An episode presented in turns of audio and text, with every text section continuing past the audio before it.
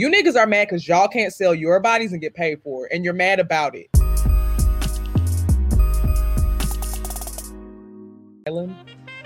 Like, not a T V show, like they're stranded, like so they can't get out. Hey, shout out to Kendrick for this, so you feel me? I've, I've watched Inspiration, let's get it. Had the potential to be one of the greatest shows of all time, but then they kind of fumbled the ending like Black no Boy shit. Down, it be joyous when we die. They don't even look at nights, they don't see the other side. And I know it kind of ends terribly, but I'm just so, in- I'm, I'm so invested now. I need that. And shout out to the fans, they went on Twitter and essentially saved it. Netflix is bringing back a final season, so...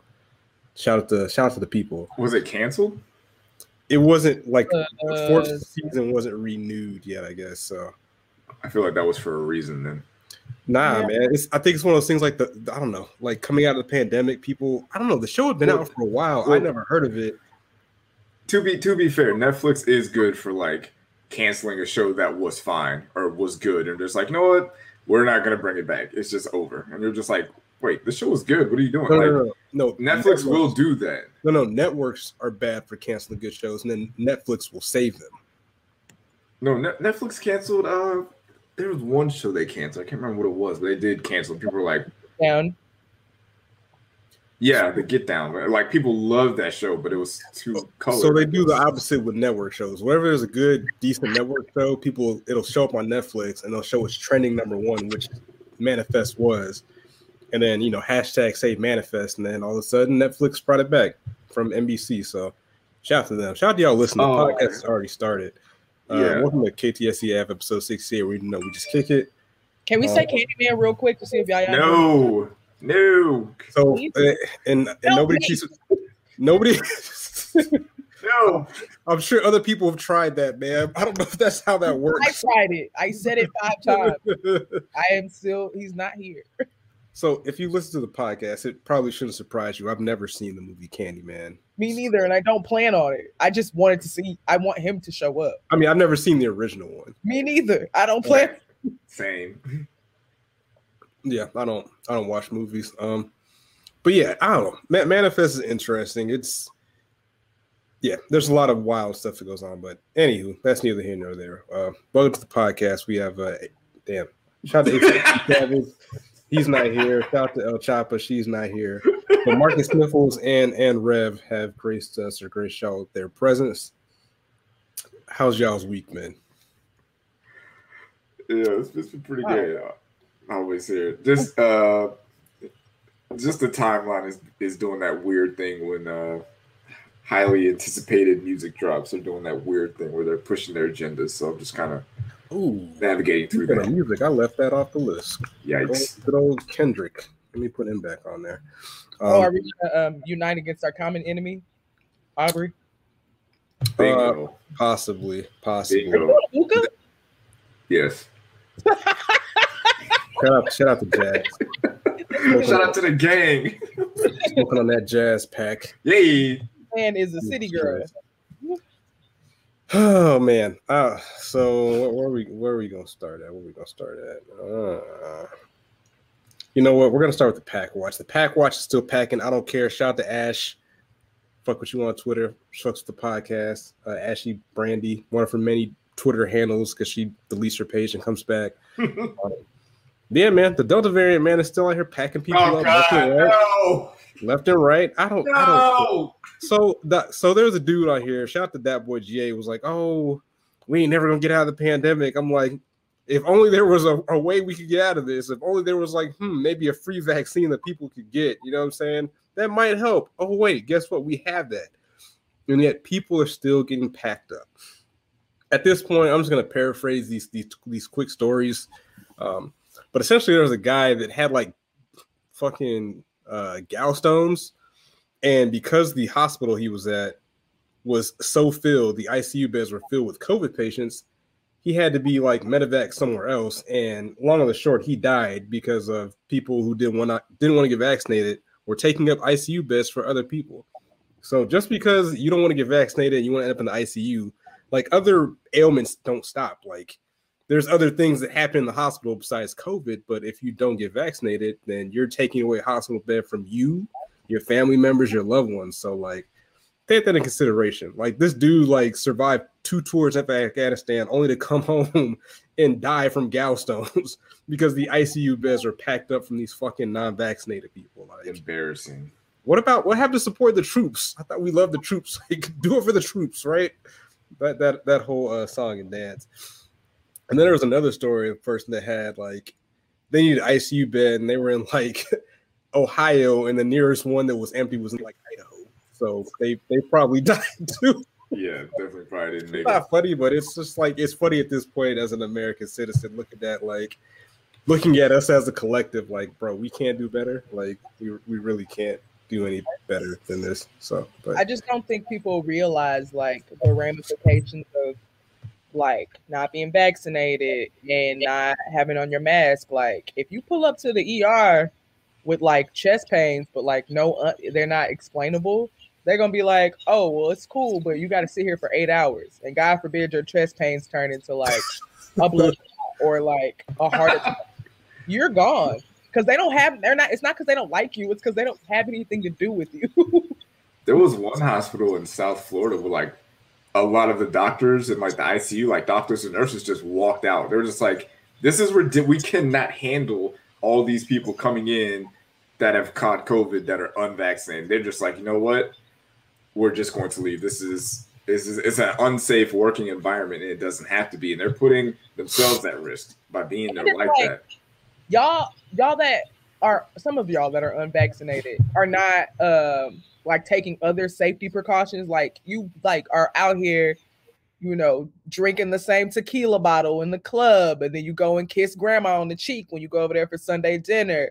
Then you don't wear a mask at work next to Johnny who be, you know, coughing and spitting up on the keyboard all day. Like, you're not being safe, but you don't want to take the proper safety precautions. And then when you turn up with the vid, you confused. And then when grandma died from the vid, you like, oh my God, how could we have prevented this? R I P Granny. You can They're put living, on a mask. Unvaccinated people are, are living the lives that vaccinated people should be living. Like bring back really? segre- bring back segregation. Like if you're unvaccinated and we're going to say like a concert or a football game, you sit on that side, we'll stay on this side. Like separate but equal. You just sit somewhere else. Sit with the other infected people. I went to a restaurant last night and was terrified the whole time. I didn't even want to eat my crab legs for real. Like I was trying to figure out how to get to my straw with my mask on.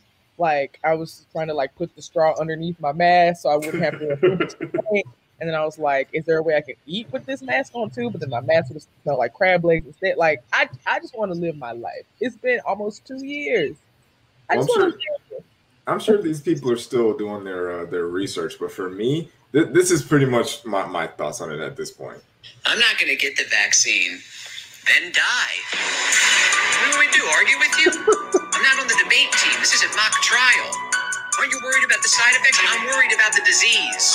Well, they're tracking you through the microchip. They're tracking you through the phone you're watching this on. Get the vaccine. Gonna... It's, it's that simple. It's that simple. I'm not going to argue with you, baby, but I'll I, on the other side. I'm going back and forth with people about this. I, I haven't done I haven't done it in probably a couple months. Like, you don't want to get it, don't get it. But don't pretend like it's not affecting other people. That's my part. That's my issue. Yeah, it's it's one of those things where it's like, even even I hope in the future this kind of shifts the paradigm on like how Americans view like, you know, being healthy-ish. Like, there's other things you can get besides COVID. Like, I had to get my fourth COVID test the other day or yesterday because I, I felt a little sick, but it just ended up being strep throat. So, which is not great. But, so, man, had, again, it was just strep throat, whatever.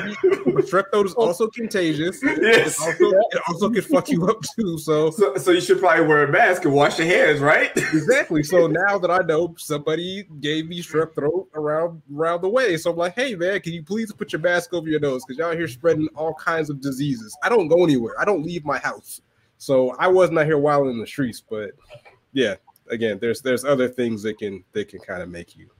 make you sick, bruh. But that boy, trust me, I don't go in there. I'm not trying to get these tests because they're fun. I, I don't know if you've ever had one, but like the, the burning sensation that you get in each side of your nostrils is not one to be forgotten quickly. On top of the strep test, where they stick another long device down your throat and hit both sides of your tonsils, that also is not fun. So Yeah, no, nobody, like nobody's trying to do this. Yeah. I don't want this. The gag reflex is not for you.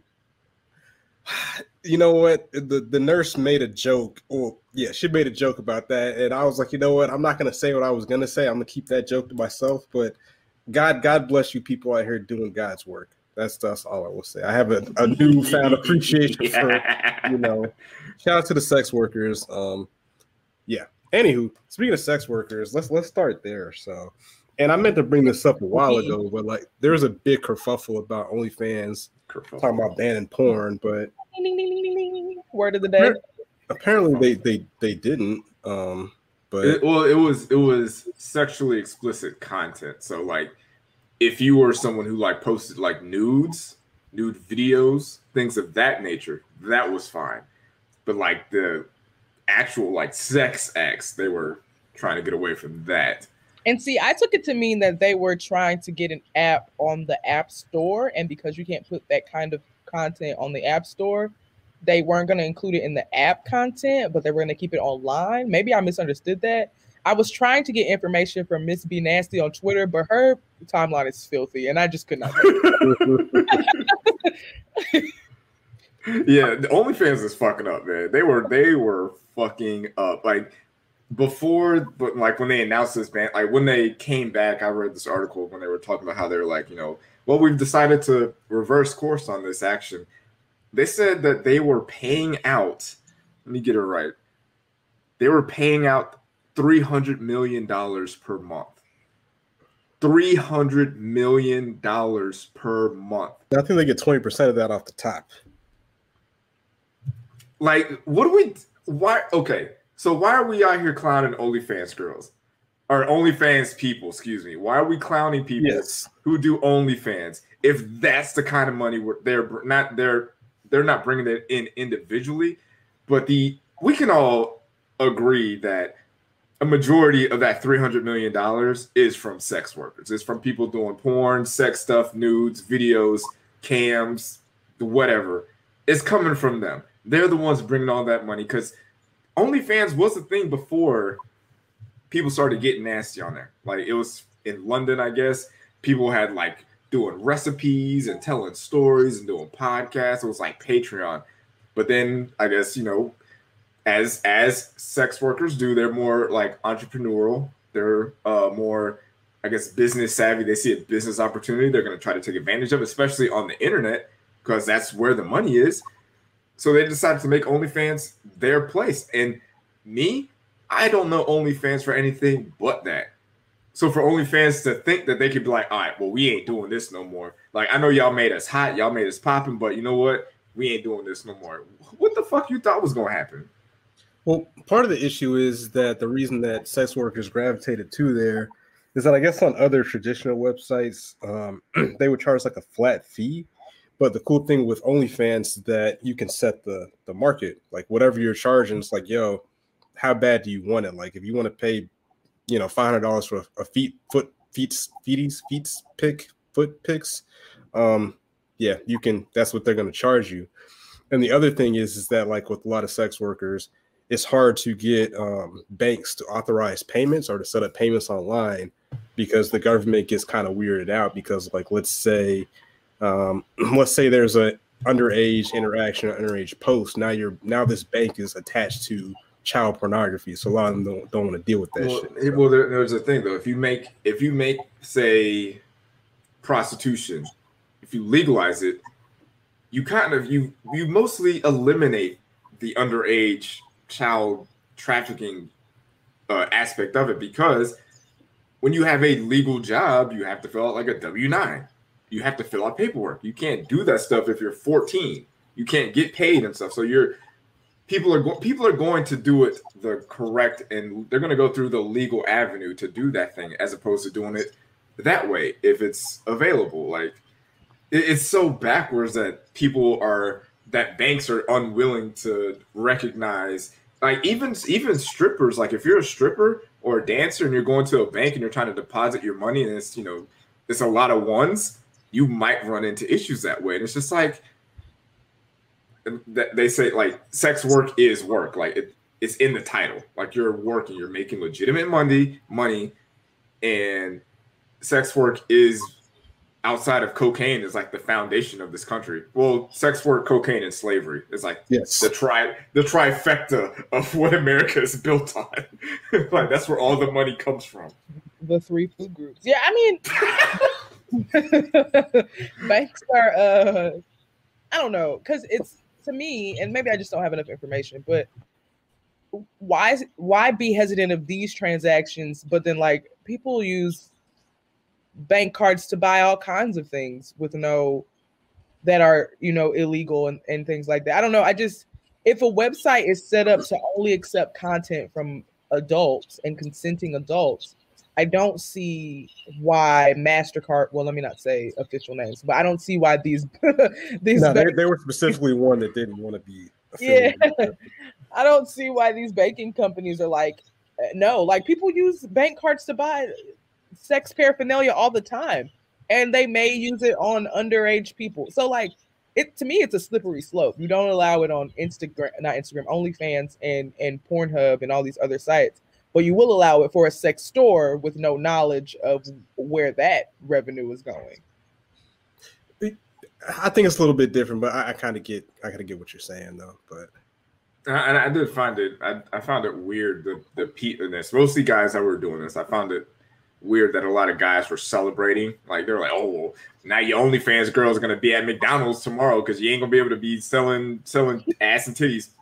Here's what what the problem with that is, and I'm gonna say this, and I'm gonna stand firm in it. You can tweet me if you want to. I don't care. I got all day. But you can. You can do whatever you want with your body, but nobody's paying because nobody wants it. So don't be mad at those ladies and those folks, those our non-binary friends, for doing what they got to do to get paid. The market is there, and people want to buy. Now, just because don't nobody want to buy you, Craig. Well, that, but that's the thing. Like, people were like, like I said, three hundred million dollars payouts. So you think that, so if you're subscribed to someone and you've been paying them twenty dollars a month, say twenty dollars a month for the last two years, uh, you pay every now and again for exclusive content. You play, pay a little bit extra.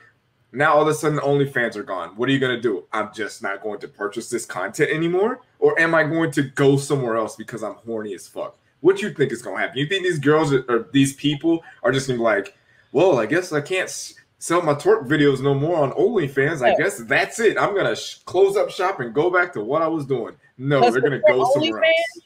People were buying these videos and this content in the Instagram D Ms and the Twitter D Ms on Tumblr, where weirdness goes to, to die and thrive. Like this, there's always going to be avenues to sell this content. So I don't understand the like the vitriol and the excitement when sex workers are taken down. Like, why why do you hate these people so much? Is it because you would also like to make money from men off your body? Well, girl, get in the gym. Exactly. Do well, some deadlifts. That's the other thing too, though. Is like the weird thing was that like men were kind of celebrating this being taken down, trying to attack women, but like there's also men out there that make a decent living on OnlyFans. Like I, yeah. I'm not gonna lie, I talk to my wife all the time. Like I'm like, yo, you know what I'm saying? Like there's a market for everything. You know what I'm saying? Like I, I could, I can get my toes right, and you know, bring in some additional revenue. You just gonna give, give it an A O K. I mean, I mean that's why you need multiple streams. That's what I'm yeah. saying. Like, yo, like generational wealth. Generational if, if wealth. My, if my feet get us a Bentley, like, you know, we gotta do what you gotta do. You know what I'm saying? Like, why, why are you looking like that? You wow, no faith. No, I'll give you a discount. a discount I, I was gonna read bedtime stories on OnlyFans because I just feel like uh you know adults don't have enough bedtime stories. So I'm gonna read everybody a little bedtime story. I'm only gonna charge like six ninety-nine for my content, and then when I'm in a penthouse in you know an undisclosed location, don't ask me no questions. Bingo. I mean, there's a lot of money out there to be made. So like, yeah. They were going to make that money regardless. Like you, you, you, you sound like a you sound like a weirdo, man. You literally sound like a weirdo and a loser. Like get a life. These get they, they're out here making and get off the internet. They're making like okay.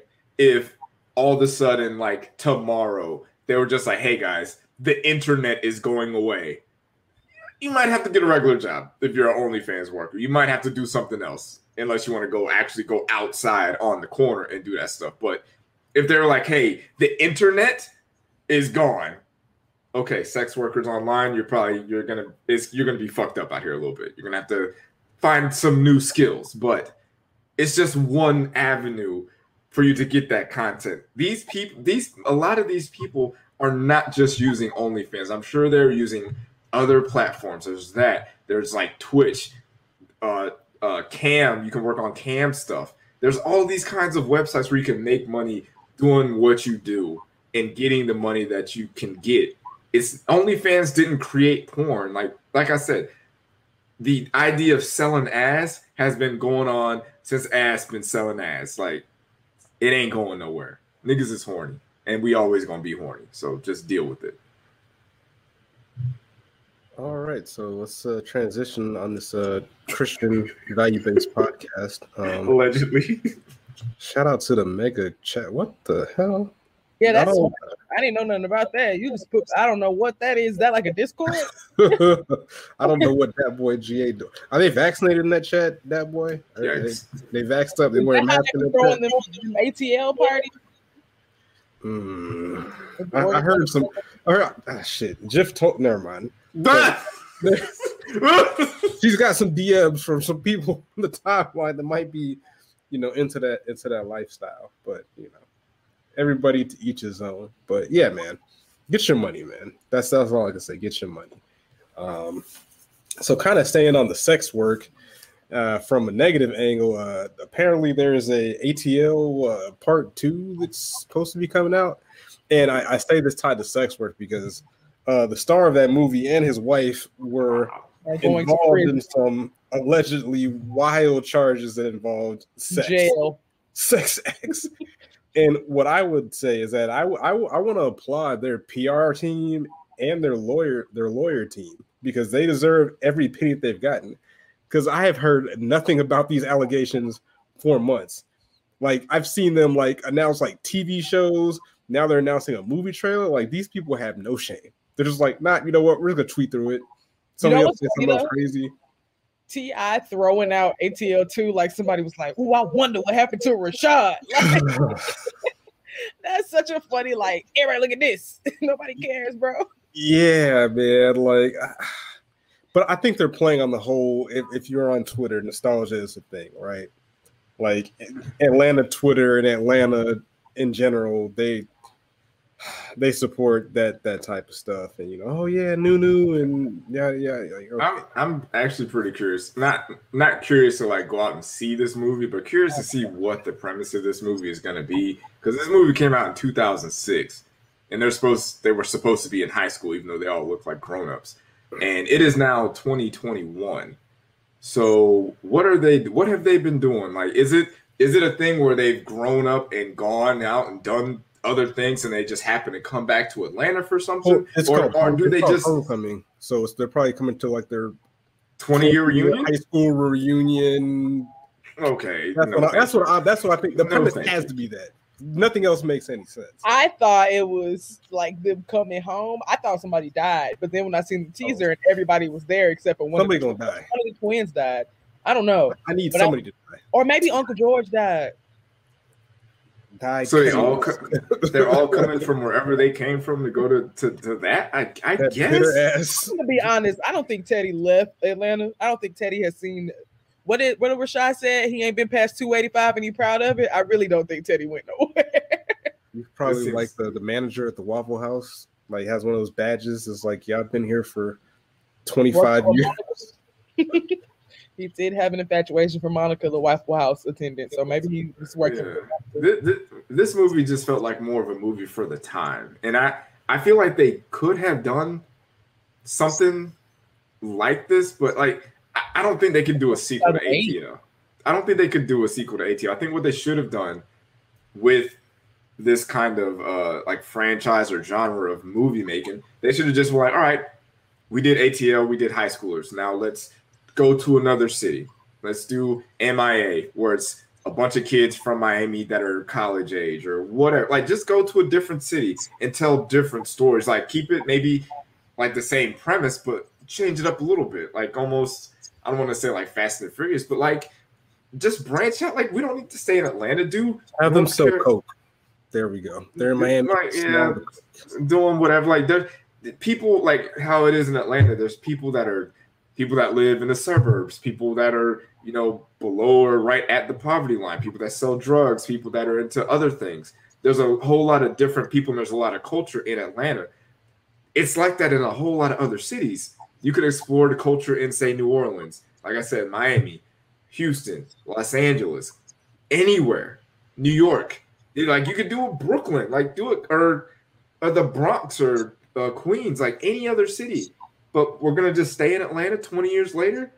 We're gonna yeah. see we're gonna see a bunch of people in their mid thirties trying to relive their glory days. No, thank you. I, I do that every day by myself. I would have. Uh, I agree. I would have liked if A T L was a movie. I would have liked if A T L was a movie, and then they had like an anthology series on like B E T or something. I don't know. I just feel like if there was gonna be a sequel to A T L, it should have been in like two thousand eight, somewhere between two thousand seven and like two thousand nine. Because after that, like the world has shifted so much. I don't know if, if the world that A T L existed in is going to be rec- received well in the w- world that we live now. Just and for a plethora of reasons, like Atlanta as a city is totally different, different than Atlanta was in two thousand six. Like Atlanta, the city is, you know, a lot more. Um, I don't want to say commercial, but whiter. I mean, I guess right. They maybe they'll tackle issues like gentrification, even though I don't. That doesn't seem like something A T L would tackle, but. You know, that could be an issue. I just don't understand what these this group of people was doing between two thousand six and two thousand twenty-one that would make me want to see them. Like, I don't care what was going on with Nunu and Rashad's relationship. Honestly, they probably aren't even together. They probably have like, two kids, and they're yeah. not together anymore. He, they definitely have kids. Definitely Teddy, have kids. If Teddy left Atlanta, it was probably, you know, to be um, a designer for like grills, and he probably worked with rappers or something. So maybe he came back. I don't care what uh, Esquire is doing. Esquire really was not a solid friend. Honestly, they should have beat him up. Um, Brooklyn was not inter- interesting enough for me to care about his life. I don't even remember uh, T I's brother's name. I just know his real name. Fam, I didn't even know you knew. I don't even know the characters of none of these people. I know it's T I and Nunu. That's if it. I can recite a movie, it is Dreamgirls and A T L. I can read you A T L from first page to last page. I love that movie. I've but seen it a lot, but it, it didn't really like. I if I, my category for that movie is Friday, and probably Ray. I've seen Ray quite a few times. Don't wow. don't ask. It, it, it does kind of seem like they missed their window the same way uh, Bad Boys did with. Yes, Bad Boys, Bad Boys three, movies. Bad Boys three taking such a long break between the second one and the third one. I feel like if they did the third one a little bit sooner, if they even if they would have did the same kind of story premise, I feel like it still would have worked, and they could have moved on and gone to a Bad Boys four. But now, at their age and the way they look, and Martin Lawrence just kind of mailed it in. Like it just it they waited too long. Like I know, like T I's not going to bring his A game for this. You know what I'm saying? The other actors no, in this movie. You know, he, he might need to touch up his acting when he goes to the court to get prosecuted. He's been an Ant-Man, okay? He's an accomplished actor. He's been an Ant-Man. Yeah, he's accomplished is, Ant-Man too, but I think that's know. Accomplished is saying a lot. I'd say he's an, an actor that's been in some popular movies, but okay, T I as a lead, pretty terrible. When you're like the fourth, you know, main person in the movie, you can kind of slide around and kind of do what you do. But like in A T L, he's the lead guy, and if T I is the headliner in your movie, your movie sucks. I'm sorry. London was in that Michael B. Jordan movie for ten minutes. I mean, that's a Michael B. Jordan movie, though. She said uh, that movie was all right. He can't act though, but I mean, no, that, poor baby. Hey. That's me. Michael B. Michael B. Jordan needs to be on OnlyFans. That's what he should do. He needs to stop this acting thing. Just give it up. He, he made it, Michael. We could get you some money, okay? yeah, like don't yeah. Like I said, all y'all slandering OnlyFans, don't block your blessings, man. Get you get you on a diet. You know what I'm saying? Cut Jordan your carbs. Please. Cut the carbs, man. Okay. That's, a, that's the toughest part. Is some carbs, man. Him and Lauren, had, she don't even talk. She'd be great for OnlyFans. I have no idea what her voice sounds like. Me neither. I don't even Zero care. Zero idea. I don't so, think I've ever heard. The the original budget for that movie was seven million dollars. And it made it made twenty one point two million. So you and that's in two. I'm talking about A T L. Yeah, that's in two thousand six. So that's great, actually. It took them seven million dollars to make that movie. I mean, they got a lot of they got a lot of cameos. They might have to, you know what I'm saying? Like, it's probably like the sound soundtrack probably. Distribute the bag to the, the my, many different people. Because um, they shot at, like, I feel like they just showed up to places and started recording. Like the house that T I lived in, like how much was that set? Like I feel like that was free. Four hundred and fifty dollars. And they probably a lot of that money was probably to have to like have T I have his own studio at the at the movie set. Like that's probably where a good bit of the money went to because he was probably recording some album during that time. Uh, probably King around. Probably probably to pay Big Boi. Yeah. Let's see. Yep. It started out as third. Yeah, when it and when it released, and then it dropped down to like seventy-second or something like that. So, let, but let, A T L was a really great. Well, let me not say great because it was not critically great. Like, but I love it because it was a really nice coming of age story um, that didn't that was about Black people that didn't come with the perspective of trying to be palatable to like white people. Like they weren't they didn't spend a lot of time making jokes and then explaining them to white people. It was just Black people's experience. I'm sure a ton of people in Atlanta that maybe identify. So I, I like A T L for that. I don't know if A T L two is going to be that for all yeah, of the that we've already listed. Um these people everybody in this movie is it may with maybe the exception of like Lauren London and Evan Ross is approaching forty, if not already forty. Like, I just don't see these stories being interesting enough. And then, where is this movie going to di- be distributed? Because nobody's going to the theaters to see A T L two, whether we're in a pandemic or not. So is this going straight to B E T Plus? Is this like a, a Amazon Prime? Is this a YouTube feature? Because nobody's going to get a movie ticket to see this. I think I think this movie would crush it on U P N. U P N would go do numbers. Man, no, Atlanta Twitter going to hold it down, man. No, no, they not. not. No, they not. Not for this. Right. I was about to yeah. say, you know, do you know who? Do you know Normani is from Atlanta? I did not know that. That girl yeah. gets zero support out here. Nobody's fucking with her. I don't know why. I love Normani. Her songs are not good.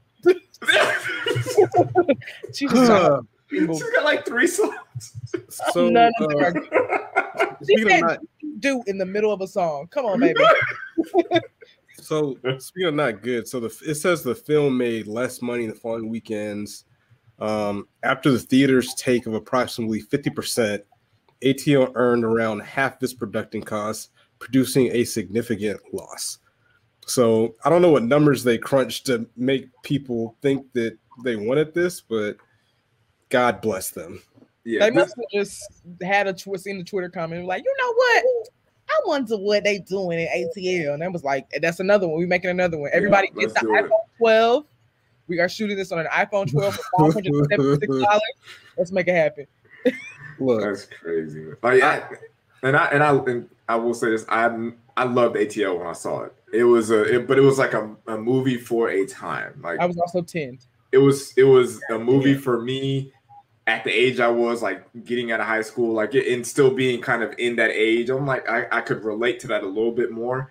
But like watching it now, and even though they're they are closer to my age now, and I probably would still be able to relate to it, I just don't care. I don't care about those people. I don't, don't. And I and I see a lot of people that are saying they want more uh, Black movies about just Black people just being Black and just living and. You know, not having to worry about the struggle and all that stuff. And A T L was kind of like that. It had a little bit more elements of like the whole the drug game and whatnot, but that wasn't like a super huge part of the, or it was a huge part of the movie. But it, it, I just don't think they can go on with this. It, it's it's been too long, twenty years. Like, well, I mean, at least it produced like one of the the great uh, one of the great Twitter GIFs or videos from Big Boi. I know that's who I think it is. Yes. Little Big Brother. Yes. Oh, they're shaking like a shrimp. Tighten up. Hey man, Big Boi, low key. He should he should do more movies. I felt like I felt like he should have did more. Mm, I think I saw he was in a movie about golfing that I don't think was very good. Not as okay, not as a lead. I think it might have been Who's Your Caddy. Not yeah. as a not as a lead, but like a you know a side character. Someone you go and meet up has like maybe two or three scenes. Big Boi could have been fine. Like I thought he was like I when I watch A T L, I feel like Big Boi is the best rapping actor in that movie. Hit me. Hit that OnlyFans link in the bio. Yo, so I mean, this. I guess this is a. Uh, it's, it's not going to be Sammy. Better be late. I sent you a link. I sent you a link. But um, that's a good transition, real quick. Because I, I did see we this this happens like every quarter on Twitter, where like this weird like celebration of Andre three thousand while slandering uh, Big Boi goes on. Um, I think I need to find that that picture of the like the wheel of Twitter topics. Like that one should be right next to like two hundred dollars dates and things of that nature. We're starting to get to that point where it's like, all right, man, we doing this again. Like every every quarter, we're gonna talk about, you know, slandering Big Boi or he's underrated. There's all kinds of stupid shit. Like I, I don't know where this came from. I know Marcus got into it with the with the homie Gator Great, who decided to tweet out with his chest that uh, Big Boi is not even top five in the Dungeon family. I'm just like, ah, you're doing a lot. You're doing a lot. Well, who is one through five then? I, I didn't want to say it, but, you know, I was like, you name these other gentlemen that are out here putting out classic. Are you going to say CeeLo? I think CeeLo. Uh, no, I, that boy G A was in that conversation. Matter of fact, yeah, I seen him talking about that on the Marcus time. Is smoking hookah like a city girl, yes. hot, hot boy summer. But, yeah, can, I don't I don't know where this came from. I, I, I think the whole, and I think that's more like the nostalgia thing because, again, the way that people talk about how some of these younger artists dress and carry themselves. Andre three thousand was doing that. He's like one of the originators of that weird stuff, quote unquote. And now you guys are championing him retroactively like he's just this this goat. And my thing is like, put up or shut up, dog. If you're that great, drop a solo album. Like that's great. You got your features. Your features are fire. That that's cool. But give us a top to bottom product, right? The Love Below was not it. You need to stop lying to yourselves out here in Twitter land. The Love Below is not it. It's got maybe two good songs, if we're being honest. Two. Is it Prototype on that, on Love Below? Yes. Yeah. I, all the singles on Love Below, like Prototype, Hey Ya, and whatever, the uh, Roses. Those songs, undeniable. Great songs. Big Boi smashed his verse on Roses, too. Like, yo, like, what are you yeah. doing right there? Everything right else, there. Everything else on the album, trash, not trash, but it's not good. It's Fake not Prince-esque. I want to copy Prince vibes. Like, stop. He was all over the place. He needed direction, and he he was trying to be weird for the sake of being weird. It seemed like it seemed like he was just trying to do all these different things with no type of direction whatsoever. And then you listen to some of the solo stuff he puts out, and it's just like these songs are not good. Yeah, he sounds good on features, but cool. Congratulations, Andre three thousand. For me, you're the greatest feature artist of all time. You can have that. You can be that. That's cool. I put. I, I put. I would put Andre. That. That's me. For me, Andre three thousand, best feature artist of all time. You want a feature? You got the unlimited budget. I'm calling Andre three thousand. But we're not gonna sit here and act like Big Boi was fucking Murphy Lee from the Saint Lunatics during their Outkast days. Like Big Boi wasn't rapping his ass off too. They're one of the they are the greatest rap group of all time because of Andre three thousand and Big Boi. And the, uh, for me, I know with the, with me and, and Gary, what we were talking about on Twitter, it, it came up because I think it was I was talk I was thinking about Atlanta the movie, and I was like, I said that Big Boi was a top fifteen rapper. I was talking about Big Boi and Lil Wayne. I was like, people are disrespecting Lil Wayne and Big Boi at a, at an alarming rate these days. And it's not just like kids. Like if you're K J's age, I get it. You, you know, Lil Wayne, he's kind of been down and Big Boi's, you know, whatever. So I get it if you guys are just like, yeah, Lil Wayne, Big Boi, get out of my face. But I'm seeing people my age talking about like, oh, Lil Wayne wasn't all that. Big Boi was being carried by Andre three thousand for a decade. I'm just like, yo, y'all are wild. These guys are both top fifteen rappers. And then I started hearing about A T L two coming out. I'm like, well, they were both in A T L one. If you were to make a all-time list and it's T I and Big Boi, who's higher on your list? And a lot of people were saying Big Boi. Everybody said Big Boi except Gary. And then Gary got his ass packed up. So it, it happens. Big Boi, unfortunately, uh, gets like the Michelle Williams rap, Michelle from Destiny's Child, where people like to rag on them for no reason. When like Michelle, I don't know if y'all know, but Michelle held down a lot of the like pivotal mo- pivotal moments in those songs. Like Cater to You, Cater to You isn't it, it's nothing without Michelle's bridge. Like there's so many times where Michelle is given the most important part of the song, because Michelle can carry the most important part of the song. And I feel like Big Boi is the same. Like there's, you like Outkast. And the reason you like Outkast is because of that synchronicity between three thousand, Andre and Big Boi. Like there's plenty of times where Big Boi has the best verse on a song. But because I feel like because Andre three thousand is like this enigma and we don't hear much from Andre and we don't see much from Andre. He's only dropped one solo project. Um, and the only time we do hear from him is from very carefully crafted um, features that he's chosen, that people tend to forget who Big Boi is because Big Boi is so visible to us and Big Boi has given us music and continues to give us music. Um, but I just, there's no reason for you to sleep on Big Boi. I, I, I urge you to go back and listen to some of Outkast stuff. I urge you to go listen to, to some of Big Boi stuff. Big Boi just released a freestyle uh, two days ago. It was amazing. Like, I, I don't understand why you can't like both things at once. Like you can watch two gum, so you can like Andre and Big Boi at the same time. But before Sammy starts to wreak havoc on this podcast, I will say if you go back to like two thousand when Stankonia dropped, during that time from uh, their first album to Stankonia before they did their uh, double album, there was nobody outside listening to Outkast talking about like, oh, here comes Big Boi with his verse. Like, oh my God, now we gotta, I gotta sit through a Big Boi verse. Nobody was doing that. The only reason people started doing this whole Andre two thousand carried Outkast is when he stopped, is when Outkast stopped making music, and then Andre went on his feature runs.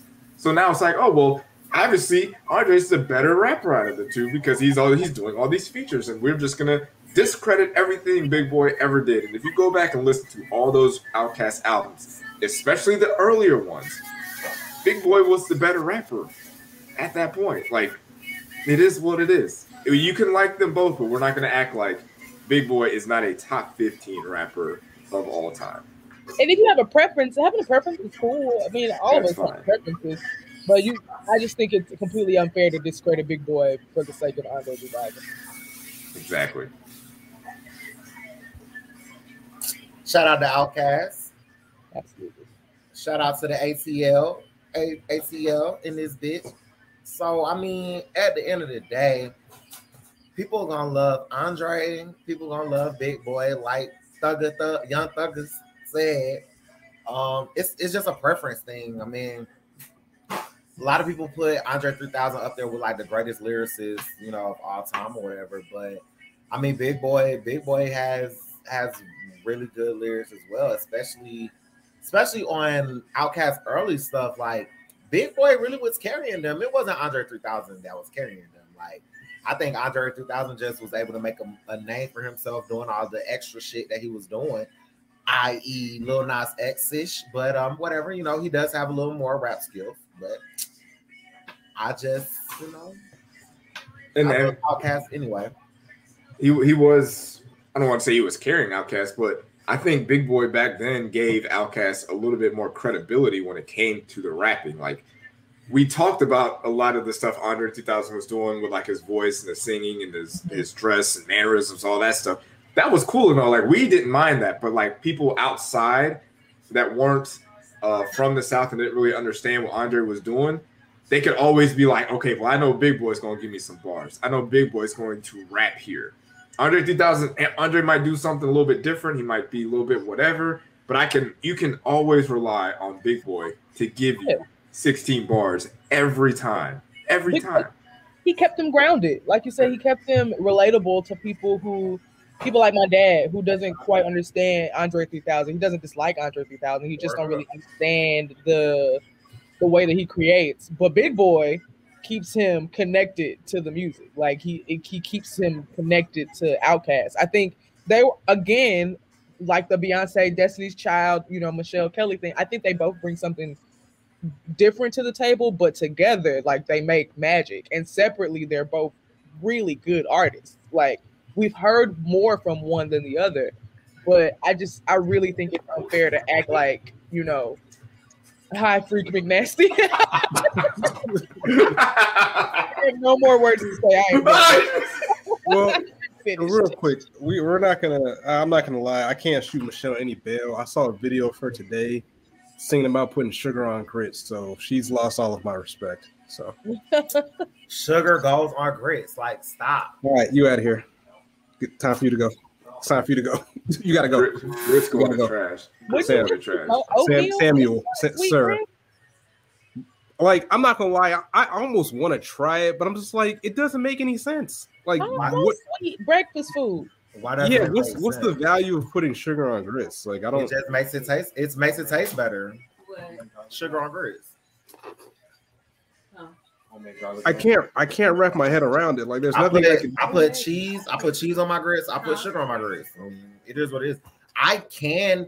I can eat grits with just cheese and not sugar. But when I when I put sugar on there, I, I will kill the whole bowl of grits with the sugar on it. I mean, I might just nibble on the, the regular grits. So I, yeah, I mean, I'm a savory grit person. Um, I'd like a little salt, a little pepper, a little butter, maybe some cheese. I don't know. It depends on how I feel like my body gonna handle cheese that day. Um, tolerance is real. Yeah. Um, but yeah. I, I, I'm not going to dis- completely dismiss sugar in the grits. I just personally do not understand.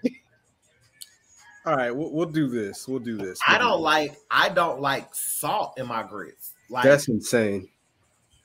Because I mean, it's just, it's just the flavor preference of my palate, mm-hmm. basically. I mean, I just I guess I like them a little sweet or whatever, and y'all like them a little seasoned. I mean, I put salt in my oatmeal, so. Wait, no, wait a second. Wait, what? You gotta go too, what are we doing? I do. This I is, like. I will this salt is a water. Weird, a this podcast has gone so, so off the rails, man. I Jesus. Salt the water just a little bit, not a bunch. I salt the water just a little bit, and then I put the steel coat, cut oats in there. I let it cook, and then I add a little butter, a little brown sugar, a little cinnamon. You don't microwave it? Uh, uh-uh, I like to cook them on the stove. First of all, that is that's disgusting. Um, to, for a person even to think about putting, it does make a difference. Talking, what the fuck's going on?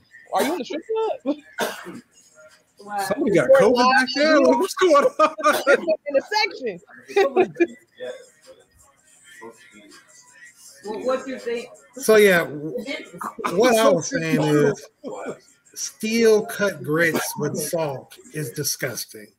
Okay. Let's just be honest with ourselves. And we need to actually check your black card, because you're, are you a member of the Foundational Black Americans is what we would have to ask you first. Um, I came on here because I want to know who tried to call me out about my takes on Beyonce. And I would like you to bring your ugly ass to the table and admit who you are and debate me. You don't need to. Oh, no. Sorry, y'all. I, I paid my light bill late. Shout out to D M Tattoo, the big time shirt. You know how we get out. Are you doing King? Like, where are you at? Yeah, what is all this noise in the background? I'm so confused. Are you in a recording studio? No, I'm not. In. Hold on, let me switch computers. I'm sorry. I'll be back. Uh, okay. All right. Um. So, how about this? Uh. Let's let's see. We got. I think we, I think we got seventy-five follow, followers on YouTube. Once it, once we hit one hundred, I, I will try sugar on grits live on, on the podcast. I, I will. I, I will. I'm not forcing you to try it. I mean, if you don't like sugar on your grits, don't look, sir. It's like it's called promotion, sir. We need we need the, the follows on YouTube, sir. Yes. So if I if I get, I would, yes, I, one hundred, I'd rather you do the Christ challenge. Oh, child. The I, will, I will defile my body and put sugar on grits. Yes, yes, I will defile my body and and, and try, try the sugar on the grits. The ancestors are they're weeping. Yes, they, they will take my, my soul to the the higher plane. But no, okay, well, anywho, I guess while they're figuring out their shit. Side note: so I've been recently watching like Tesla videos just for the heck of it. Pretty interesting cars. Um, so apparently, like with the Tesla, or one of the models they have, um, you can put like a U S B into the Tesla and you can change your horn to any sound that you can get off the internet, right? Ooh. And I'm like, that's a fun idea. That's also a terrible idea at the that's same the time. Worst idea I've ever heard of. Yes. Already. Yo, I see this is how I know black people don't drive Teslas, right? Because I, I know all kinds of wild stuff I thought about immediately putting against my hoard. Like, uh, yeah, nah. Actually, nah, I wouldn't do that. Like, okay, right? Damn.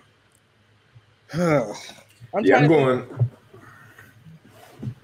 To... What what is the what are your top three Tesla horn sounds if you had a Tesla? All right, all right. All right. It would um, be uh it would definitely be Big Boi saying A T L ho. Uh that'd be one. But I would exclusively use it in Atlanta, nowhere else. Or maybe New Orleans, just to be annoying. Um let me see. The second one will probably be of some sort. He grew up, got it right. Yes, yes. Or no, it actually would be from Coming to America when she says the royal penis is clean, Your Highness. That would be another sound horn. Um, and then I think my other one would definitely be something like very lewd and a little like, you know, probably getting arrested. Yeah, uh, you said top five or top three? Three. Let's let's go with three. Okay, so top so, three. Wait, I think I'm. The, the question is, what would your horn sound like? Yeah, so it, Tesla, you can put a U S B cord, a U S B fucking whatever in your car, and you can upload sounds, and you can make your horn anything that you want it to be, which okay. is fun and also problematic depending on where you live. But you can, you, and you can change it. Like it doesn't have to be the same thing, right? I don't know if you can change it mid-drive, but you can like. But you probably, yeah, if you got the U S B, you could probably change it mid-drive. Okay, so yeah. one of one of mine is definitely gonna have to be do it like it's your B-day. Hey, do it like it's your B-day. Hey. Yeah. But when I'm ready, when I'm really ready for somebody to like move, a like again from from the A, it gotta be move, bitch, get out the way.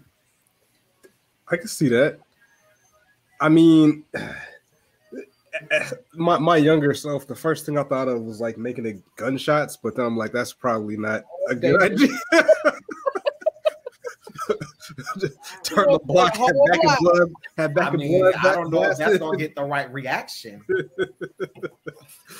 Yes, definitely. Uh, uh, track. Uh, what is it? eighteen. Pause for Porno from uh from uh, the Chronic, two two thousand and one. Uh, that that track would be my horn.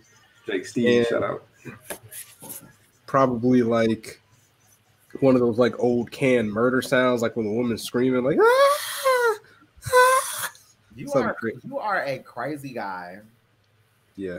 Well, I was gonna go with like some Lil, Lil Jon ad libs, um, yeah, West, West Side Gun ad libs, and then uh, mm. whatever whatever Tiana Trump is doing at that moment, I will use that oh as my God also. Not thinking, so you're gonna have just a, a, a wind whistle through ears. Could be anything. Could be anything. We're just gonna. It's gonna. We're just gonna spin the wheel on Tiana Trump's page and go with that. Anywho, that was our random topic of, of the day. Uh, shout out to shout out to Tesla. If you want to send us a Tesla bot to edit the podcast, that would be great. Um, that'd be that'd be awesome, Elon Musk. But um, yeah, yeah, yeah, yeah. So kind of staying on uh. gunshots. Ooh, that's a bad transition. Ooh, never mind. Let's go Yikes. to comments. Yikes! Yikes! We're about to get banned. The podcast about to get, we're gonna get shut down real quick. I might have to edit that out. These thoughts are not mine. Uh, it it would have came back around. It would it came back around. But uh, so I guess the the, the Sha'carri Richardson pack is still stanking on the timeline. It's still going up. Is it? Um. Yeah. I mean, it is and it isn't. It's kind of turned into this athlete confidence thing, but I really don't think it's, it should be that though. Like, I just think this is um, one girl being real stank right now for whatever reason. Yeah, and well, yeah, because that's the thing. You can't have it both ways. Like, we still smoking on that Pat. You can get, you can be confident, right? Nobody's saying you can't do that, but it, it went from a place where it went from confidence to like wild.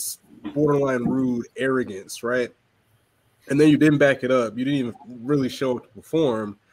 And then now you're over here liking like, you know, xenophobic, homophobic, ugly tweets about fellow black women. You know what I'm saying? I'm like, all right, cool. Like, take your L, but don't start being kind of nasty about it. Like, nobody's saying crazy stuff to you. People are offering you words of encouragement, and you're just like, uh, that's fake. Oh, whatever. Like, oh, you know, imagine winning those races and what she said. having to walk over coconuts to go home or something like that in Jamaica. Like, what are you doing? Like, that's what we doing now? Okay, yeah, that's how you really feel. The thing I is, I'm sick of hearing she's twenty-one. I'm, I don't want to hear this shit. I'm not man. shooting her. I'm not trying to shoot her any bail, but it's like it's different now. Like, as a twenty-one-year-old, she has to. She this is something that she's going to learn as she gets older. Everything she does on social media is now a big deal to her, for for everybody. Like before this, it wasn't. Now it is. Things are different. Not like before, you could just like a tweet and nobody would care. Like now, you like a tweet, it shows up on people's timelines. Now people know you're liking porn in public. Like, come on. Like, it's, it's, it, you, you can't tell me an athlete that has fucking sponsorship by who Beats by Dre has not met with some sort of publicist or had intermediate or had intermediate training. It is a process. My, I guess my main thing is that, like, I don't mind the, the talking. I don't mind. And she, I, I honestly don't feel like she's done that much talking, honestly. Yeah, she's liked some dumb tweets, but who hasn't? Who hasn't? She said she's maybe retweeted something. Okay, at twenty-one, at twenty-one, at twenty-two. Were you on Twitter at twenty-two? That's not okay. So I, I just want to say something real quick before y'all get. Uh, I know I was having some technical difficulties earlier, but first of all, before we get into anything about packs going up or anything like that, it's good to have confidence in yourself. My issue is the person that's pack watch Poppy, who's been avoiding me for seven years on a rematch for a basketball oh game. He makes up every excuse in the world, Jesus from his Christ. ankles, his knees. He posted this up pictures of Jordans today. His ankles were ashy and they're ready to be broken. You so why don't you give right the now. people what play. they want and give me my rematch? How about I'm that? Sick. He's sick. He's not well. Yeah, I got strep throat, Doc. I'm, I'm you, you don't have strep throat. You probably I, have I, coronavirus. But tested negative. The thing is, though, on for real, I, I I admire her confidence. You know, and hey, if you're gonna talk that stuff, I want to see you talk that stuff. Win, lose, or draw. At the yeah. end of the day, if we're being real, a lot of people are missing the point that her fastest time would have would have made her second place. She probably wasn't able to train for the entire month, or she was probably blowing all sorts of cushion, whatever that stuff is people be doing. She probably wasn't really prepared. She ran an eleven something, but her time would have would have got her in second place. I mean, at the day, she's a young woman. You know what I'm saying? I, I want to see my young black queen do what she got to do. At the end of the day, she'll be back in three years, and she's gonna rip it up. Trust me. So, real quick, and I I promise this is it for me. I. There's a difference between confidence and just like being rude. And I think that confidence is just knowing that I'm good no matter what. So I came in ninth, whatever. I know I'm going to be good. I'm going to bounce back and I'm going to be straight. Confidence is not um, being rude to a person who is openly trying to defend you on television. They asked Allyson Felix how she felt about Sha'carri. Allyson Felix was very sweet in what she said, and that Sha'carri is young and she needs support. Um, them Jamaican women ain't do nothing to her, so there was no need to like all those nasty tweets about Jamaicans and, and J- the Jamaican runners. Um, yeah, I just I think that she is far past confidence at this point, and it's it's in the realm of just being nasty. Yeah, you. Has she not been accountable? I think she has been accountable, and I'm not even what her issues with. The Olympics is one thing, and I, I think that there's where confidence is important and support is important. But at this point, I think that she is just being mean. And I and it could be a plethora of things. She could be harboring a lot of like anger from the death of her mom. I don't want to put that on her, but I'm just saying these could be reasons. But I, I do think that she is she's long past the line of like being confident in her ability, and at this point, she's just lashing out. And, and that does happen. Like, it does happen with people. I know people don't want to hear the excuses. They're expecting a twenty-two-year-old to act like a thirty-five-year-old, but that is something that does happen. And my thing is, I kind of wanted to go with, with uh, me and Southbreeze were talking about a timeline where it's just like, you know, yeah, she did get packed up, but she's also collecting the bag. She's also still getting endorsements. She's, so, so, she's also still getting money. Be a jerk. So, I'm, and, and I'm not saying that she shouldn't be a jerk. I understand that, but here's my thing. How many people knew about that race? If she, how many people are watching that race if Sha'Carri's not in it? How many people are going to check into these next Olympics because of Sha'carri Richardson? Sha'carri Richardson is Conor McGregor. win, lose, or draw, you're going to watch her race. If if it came out today, if they're like, yo, Sha'carri Richardson, she's racing at L S U in a month, that thing's gonna do numbers, and she's gonna get paid because oh, she's because that's who she is. She is now a super, not a superstar, but she is a, a, a face of a sport almost, even though she's not even the best at it. And, and that's, that's the same. So and that's the same thing with Conor of Jamaica. It's the same with Conor McGregor. It's the same with a lot of people. You could do that in almost any sport, maybe not basketball, but in football, there's probably like Odell Beckham Junior might be the face of Johnny Manziel.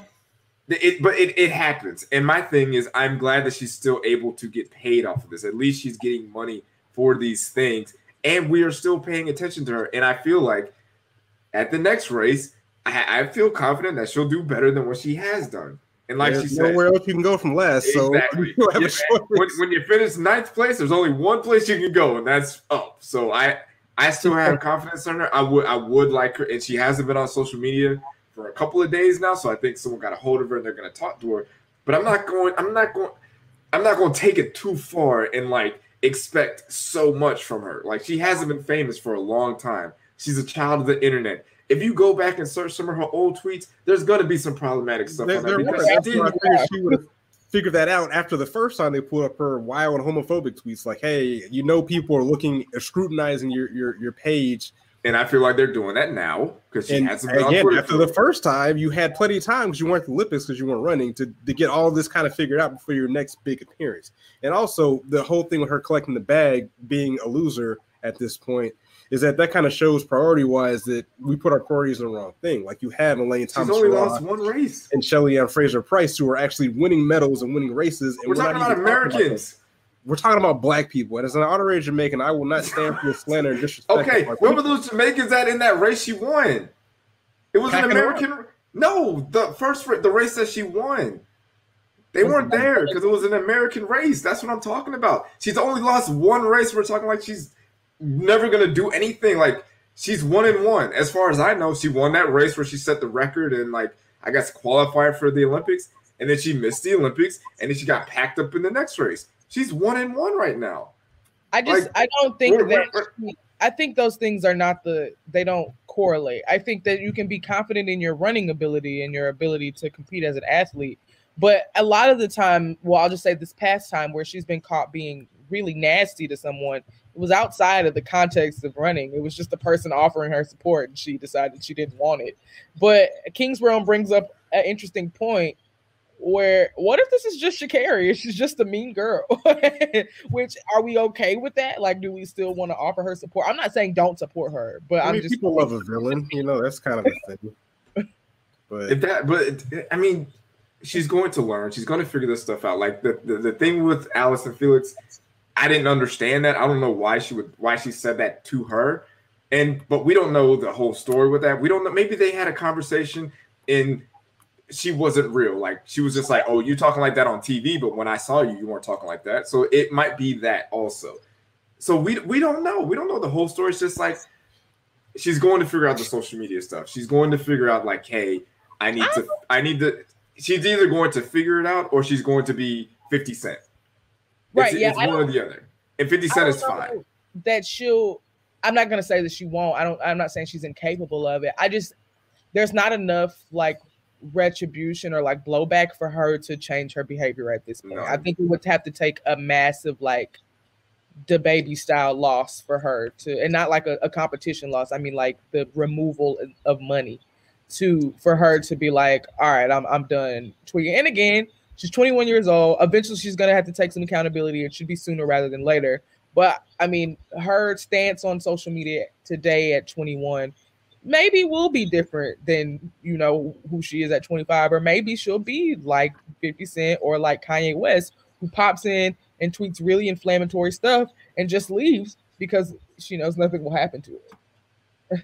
It's a possibility. I just think, I mean, we, I think we're giving her, we're giving her time, and I'm not saying we just excuse everything. We're just like, don't just ignore the things that she's liking and doing all this stuff, but to like come down on her and to be like, well, you need to be better. You need to blah, blah, like take her aside, do whatever and talk to them. We'll, we'll, let's figure this out, but let's, let's give her some time to figure this stuff out. It's not going to happen overnight. She's not going to change her. She's not going to change the way she's been acting for twenty-one years on your timeline, on our timeline. She's going to get it when she gets it. Uh, yeah, I get it. Just stop being nasty online. Figure your shit out. But anywho, um, we'll see what happens. And and like I said, maybe she should just focus on her her craft. Like, just stop tweeting and work on stretching and running and being explosive and not getting uh, last place. So that's or first that kind of thing you, for whatever. So, you know, you gotta be you have to be an electric athlete on the track, um, and smoothly transition to electricity. Uh, that Dylan Roof pack is about to get out. He will be.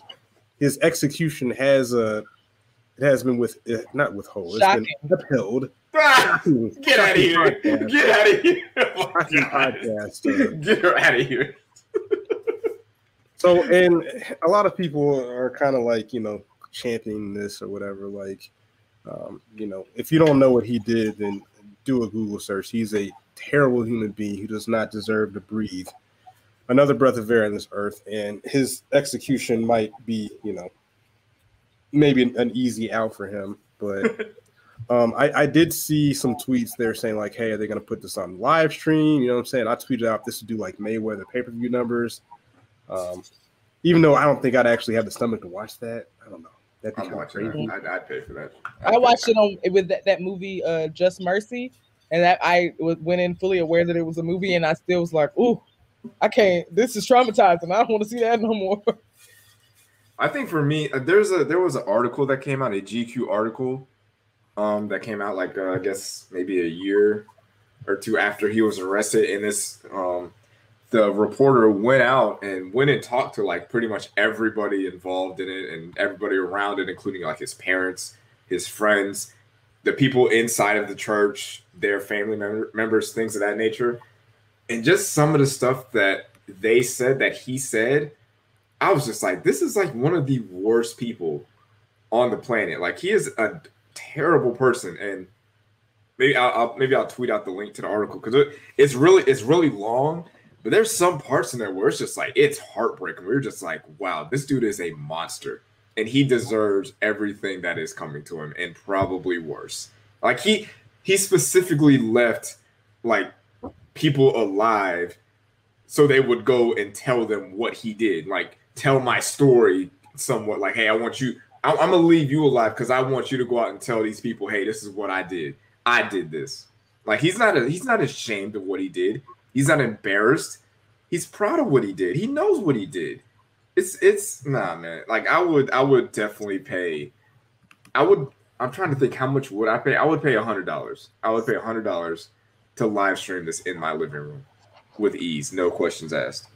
I don't think I have the stomach to, you know, watch somebody fry to death. So I do. You know, there isn't a for that guy. There isn't a price that I would pay, but. You know, for what he did, he definitely uh, deserves what he's getting. Um, I would have been fine with him suffering for the rest of his life, uh, getting beat up, maybe a pool stick stuffed in his anus, or oh, whatever they do in prison. All right. It it would have been it would have been even more sweet. But um, you know, I kind of feel like he's getting the easy way out. But you definitely get what you deserve uh, for killing unsuspecting black people, trying to praise and worship in the church. So, and, and that's why I wore this shirt today. Shout out to you, Dylan Roof, you cracker. So I guess the other angle that I saw on Twitter that was interesting, I didn't say the tweet, but it was, uh, who tweeted it out? Oh, fuck, black dude, Doctor Philadelphia. Don't remember his name. Anyways, but he kind of tweeted out that even though they, well, he retweeted this lady's tweet that even though he's a horrible human being, he preferred he not get the death penalty because ultimately the death penalty affects and hurts people of color, black people more, because they kind of trot it out here and there for white people when they're kind of dead to rights. Like, hey, there's really no way we can avoid this. But ultimately the death penalty hurts black and brown people because a lot of times, um, you know, and I think today is the anniversary of uh, Emmett Till's murder, murder. I'm getting two things confused, but. But in those times, like, black people could be accused of some of, of anything pretty much and then be sentenced to death, right? So, like, historically, the death penalty has kind of affected us a lot worse. So, because I'm sure this isn't the first time, a, you know, a white dude probably should have gotten the death penalty for something they've done. So I, but am, I, I see that angle. I'm personally conflicted with the death penalty.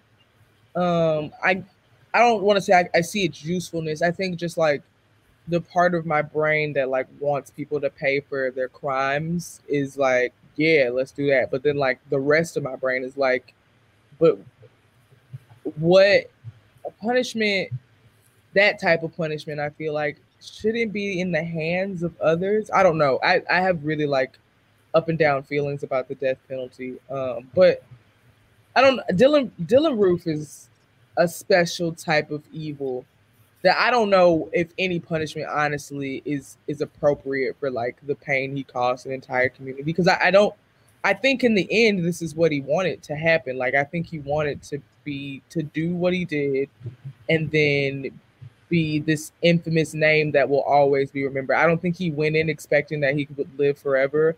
I don't think he expected to be, to still be here this long. I think his entire motivation was to do this and to be a name that will always be remembered. Um, I think it would have hurt him most if he just would have faded into obscurity and nobody ever mentioned him again. So. Yeah, I, I mean, I also have uh, conflicting issues with the death penalty just because, like, there's been plenty of black people that have unfairly and unjustly received the death, pe- death penalty. And I, I also do have a, I guess, an issue with how prison is Um, done in this country, where it's just like, what, you go to prison, you're gonna get raped, you're gonna, you know, get your ass beat all the time. But there, there's no like uh, rehabilitation. Rehabilitation like that doesn't appear to happen in this country. Where it's just like you go to jail, you get out of jail, and you're worse than what you went in, and that's not how it should be. But like Rev is saying, there's certain things that you do, and that you, I guess, when you talk to these people and you kind of try to understand what they were coming from and what they were trying to do and, you know, where they come from. And there's a lot of, there's a lot of factors that lead up to this, but at the end of the day, this dude knew what he was doing and he had a plan. And there's, I don't, I don't believe there's any rehabilitation for this. If they were just like, hey, you're just going to do life in prison, I mean, I, I'd be fine with that because that's an option, but I'm not, I, I'm fine with the death penalty when it's for something like this, to where it's like, there's no redeeming qualities about this person at this point. And I don't think he can be redeemed or rehabilitated. But that doesn't mean I don't think other people should uh, should not be rehabilitated. I think people in prison should be able to, you know, get an education, get a job, learn a trade. Um, I think people in prison should have access to Twitter, but that's just me. But, you know. Well, they, you know, they be on Instagram heavy now. They be in them reels. What? No, they don't. What? Whoa. Wait a second.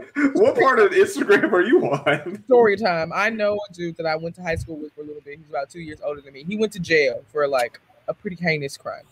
And he's still in jail. He's supposed to get out soon. But he be rapping. He be making. He got a whole TikTok account. I wish I remembered the um, the handle because I used to look at it all the time.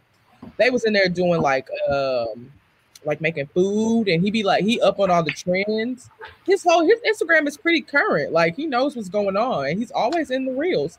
The pe- people in jail be having access, okay? Prison, they be having access, and they know what's going on. That's wild.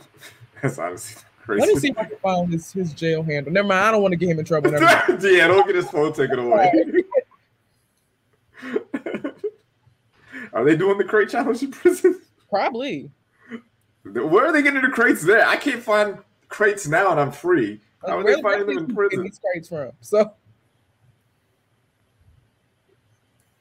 That's some wild shit, man.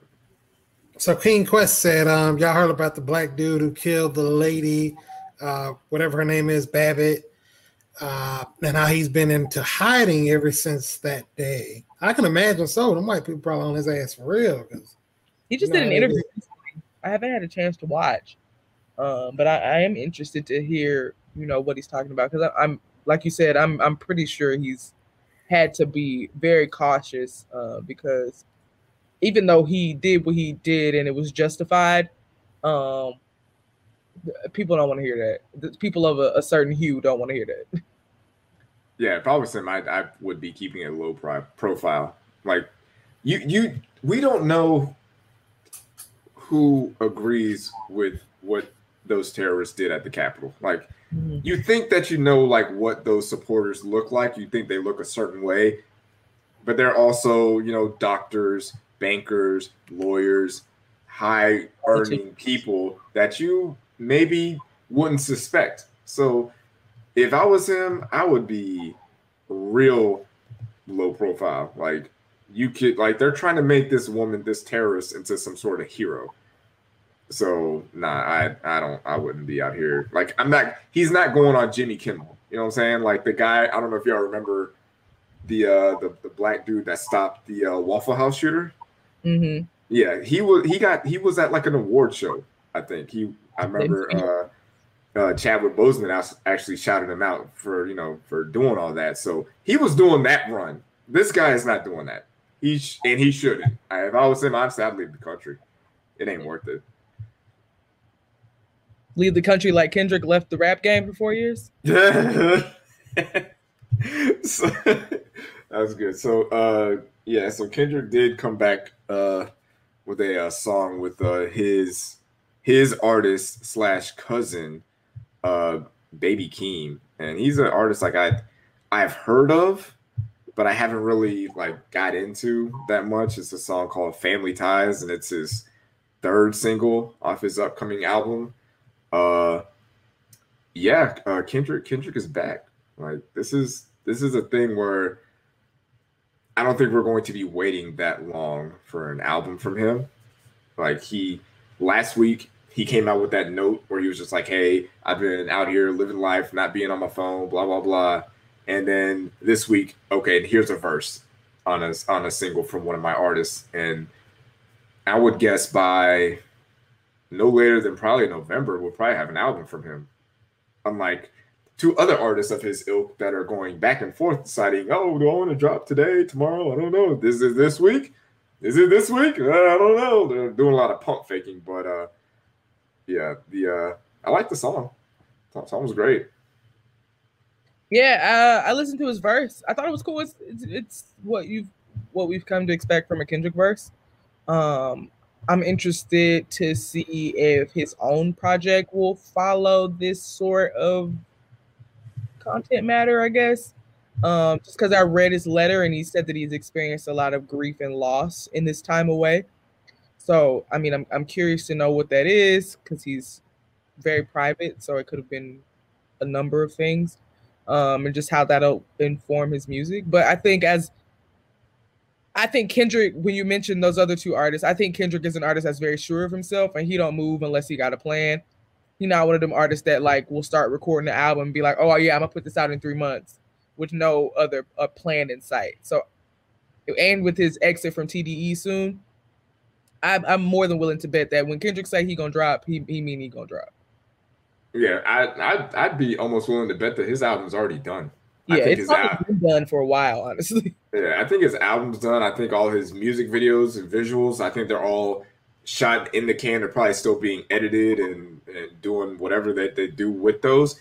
But I think Kendrick, everything that he's done, I think everything is done. Album, all that stuff is done. And if he's going to be on this album, like talking shit like he was on this song, I, I, I'm for that. I'm for him coming out here. And it's like you said, it's been like four years since he put out a proper solo album. So if he's out here just like, hey, y'all must have forgot who I am and what I do and who I am as a rapper, as a lyricist. I am in people's top five all time already. So I'm going to come out here and I'm just going to take the crown back, essentially. Like all your all you people, you know, putting out uh, your little albums that go platinum with no features, get the fuck out of my face. Your little, you know, uh, trendy dance moves and catchy, you know, sing-along songs, get that the fuck out of here. I'm an all-timer here. This is a different type of level of rapping that I am doing that you are not doing. And if he is going to come with that energy, I'm for it. Because he's not, he's, he doesn't really do that that often. Like he does like more conceptual albums. I think, damn, he got a little bit more into the shit talking, but I want him to get out here and just like talk his shit. And with this being his last T D E album, I'm hoping that even after he is off of T D E, that he still works with T D E artists. But if not, I would love to hear another a, a Black Hippie song. Like I feel like we deserve a song with him, Schoolboy, Absol, and J-Rock on the same song. Like, if, if this is our last opportunity to get that, I feel like he needs to put that on there. Yeah, I hope this album, uh, whatever it is, I hope it is. I, I don't want people to get too caught up in the hype of it. Like, I want people to, to appreciate the album for what it is, which, which is another, what is this? Can, that'll be Kendrick's fourth studio album. Um, I just, I want them to appreciate it and not get caught up in the hype. Because I know that's what's going to happen with Kanye and Drake. I know people are going to get caught up in the wait, and they're going to get caught up in the um, anticipation and maybe overlook, or you know what happens with Drake lyrics. As soon as they hit the T L, like, you know, of course, Drake has five classic albums. So um, at least, at the very least. I hope that, I'm excited for Kendrick's album, and I I know that I personally want to like quell my excitement and kind of like not, you know, give it too much, and then, you know, ultimately let myself down because of unrealistic expectations. Well, and, and a lot of those unrealistic expectations come from Twitter for me. That, and that, that has happened to me before, where I got on Twitter before I listened to something, and I'm not saying Twitter changed my mind, but Twitter raised my expectations or lowered my expectations for somewhere. I was like, oh, well, this is going, this has to be great. And then I listened to it, I'm like, okay, this is fine, but like, I, I don't know. So with this song, like, I knew it was coming out, and I was like, I'm not staying up. Like, I, I listened to it in the morning. So when I got up, I kind of went about my morning, did what I needed to do, but I didn't get on Twitter until after I watched the video. Then I listened to the song, and then I listened to it one more time just to really, you know, catch the vibe, make sure I didn't miss nothing or whatever. And then I went to Twitter to see what Twitter was talking about. And then, you know, it's just the usual suspects, where there's some people who are just like, well, this is the greatest song of all time. This is the best. This is a verse of the year, blah, blah, blah. And then there's other people who are just like, well, Kendrick's back here doing the rapidy rap, changing my voice, blah, blah, blah stuff. And it's like, okay, well, you know, you, you gotta you gotta kind of stay somewhere in the middle. Like, I like the song. I think the song is great. Uh, I think uh, people aren't talking enough about what Baby Keem did on the on the record. I thought he rapped his ass off on there, and I did. And for him, this is this is kind of what you want, because after I heard this song, it kind of made me go back and like, all right, well, what his, what else has this guy done? Let me go listen to some of his other songs. Let me see if he has any other music out there. So I, I did I did do that. So. I, I don't know. I just so real quick.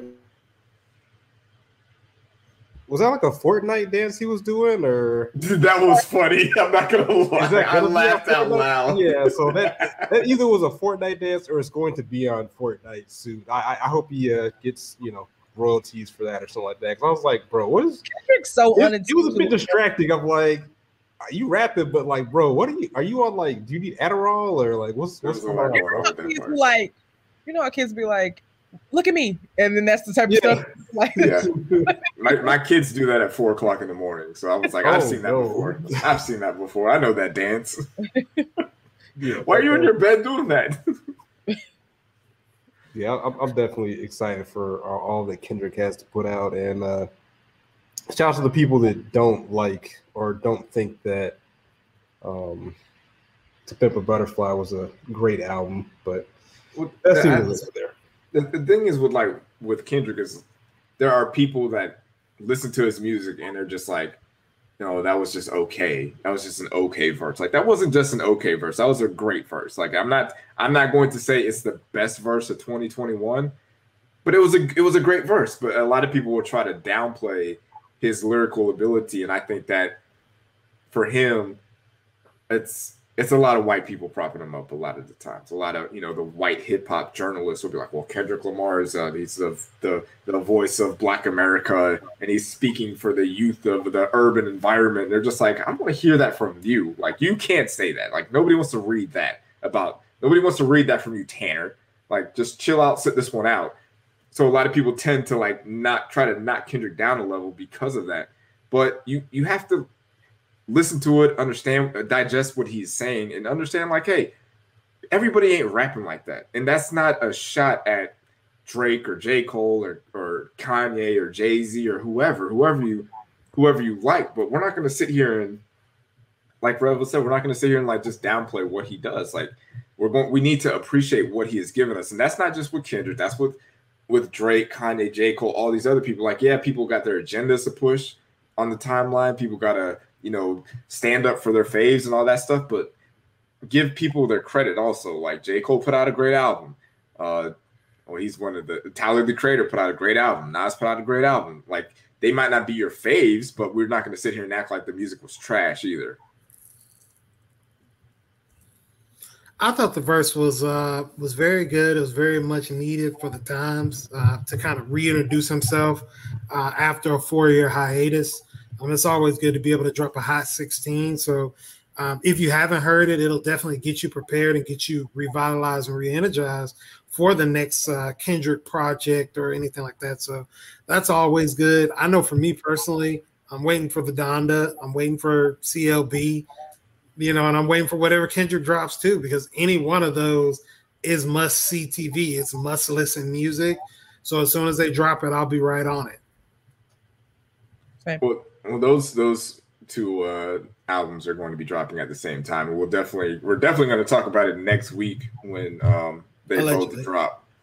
Oh no, it, no, they're coming out. Like Drake had a, a apparently he put out a commercial during like a Sports Center ad. So this this album's coming out, and I, I actually was wondering if are we going to get another s- single from Drake, because we haven't had a single in almost a year. So I mean, the album at this point is supposed to be coming out this Friday. Don't put no more singles. I don't Drake. I don't know if you listen to this. Probably not. You're probably bathing in the finest champagne and strawberry syrup. But I want to tell you, don't put another single out. I don't want to hear it unless it's part of a full album. Keep it. I, what he should do is, instead of like, everybody thinks Certified Lover Boy is coming out this Friday, that should just be the name of the single, Certified Lover Boy. So Kanye will drop his album. Cause that's, that's, that's like, this is, this is the worst kept secret in rap right now. The idea that Kanye is not dropping his album because he's doing tweaks and he's doing all these, he's not doing any of that shit. He's waiting on Drake. Cause they got, They got something still that they need to work out, you know. Didn't we stream a little of Donda or all of Donda the other day? Yeah, but it's different now. It's totally like uh, uh, apparently he, he, some verses have been removed, some verses have been added. So the, the album has been changed. And one thing I, I, I did think, and I, I'm I'm not one of those people like I'm not staying up till midnight to watch you perform this album live. Like I'm not gonna do that. I'm not doing the stream stuff. I, I don't. I want to hear the album when it's available, when it's done and good to go, and I can open my Apple Music and it's there. But I feel like Kanye West is the type of artist to do it like this, to where he's just like, you know what? I'm just going to, for, you know, I don't know what number he has in his head, say for six weeks, I'm just going to go to different cities and just stream it live. And the only way you can hear it is on this live stream or in person, seeing me do whatever it is that he is doing, and then never put it on streaming platforms. Because that is something that would, uh, I don't want to say like live on in infamy, but that's something that people would talk about for a long time, where it's just like, it was a moment in time. Like, were you there when Kanye was doing his Donda stuff? The streams, did you catch the stream? Did you hear... Uh, you know, last week Jay-Z was on a song. Now this week Jay-Z's not on a song. Last week, you know, he had this feature. Now he's got this, and now it's just totally different. And now, you know, after the six weeks is over, Donda's just gone. It's just nothing. No more performing it. Not on streaming services. It's just nowhere. And I feel like Kanye is one of those artists who would think to do like this would be something that's something that someone has never done before. So I could see him doing that. I wouldn't like it, but I could see yeah. him doing it. I'm not gonna lie, but all the all the streamings, this just kind of give me pause for when the album actually drops, because I feel like there's a lot, a lot going on. I'm like, dude, at this point, just give us the music, man. I don't, I don't need all this extra stuff. Um, apparently, he made he's made like twelve million dollars off these Donda tours from like merch and stuff like that. So again, I, I guess you're finessing the bag, even though how much twelve million dollars resonates to Kanye West at this point in his career. But I mean, money is money. I mean, he's got he's got kids to feed, you know, probably divorced. He's got to pay for. Um, but it'll be interesting. I know the whole tweet thing going on, like, oh, which one are you going to listen to first, Kanye West or Drake? And like, oh yeah, the timeline is going to tell you it's Kanye West, but you know, the numbers, the numbers are going to tell the truth. Like, come on, man, what are what are we doing? Why don't why does everything have to be this or that? Just enjoy great rap music from great artists and, and keep it pushing. But I think um, people like to infuse com competition in every little thing. Like there's there's competition in all things. Um, and people just love the the supposed sport of which one of your, even though uh, we have no personal investment in these, these, this music and the money that comes from them, people like to, to pit their faves against each other for the spirit of competition for some reason.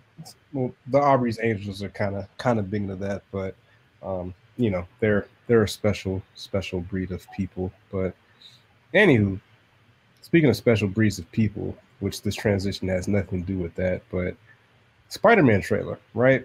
So I think two weekends ago, while we were doing the podcast, I think it got leaked or quote unquote leaked. And then they put out the real one. And again, there's been a lot of fan theories. People were excited that the the idea of the, the multiverse where we could see Tobey Maguire and uh, Garfield's character, the other Spider, the Amazing Spider-Man, and then other Spider-Man. Um, and again, I've said this before in the podcast a while ago, but With, with this next phase of Marvel movies, I'm kind of just leaning off looking up anything. Like, I want to be generally surprised when I go to the theater.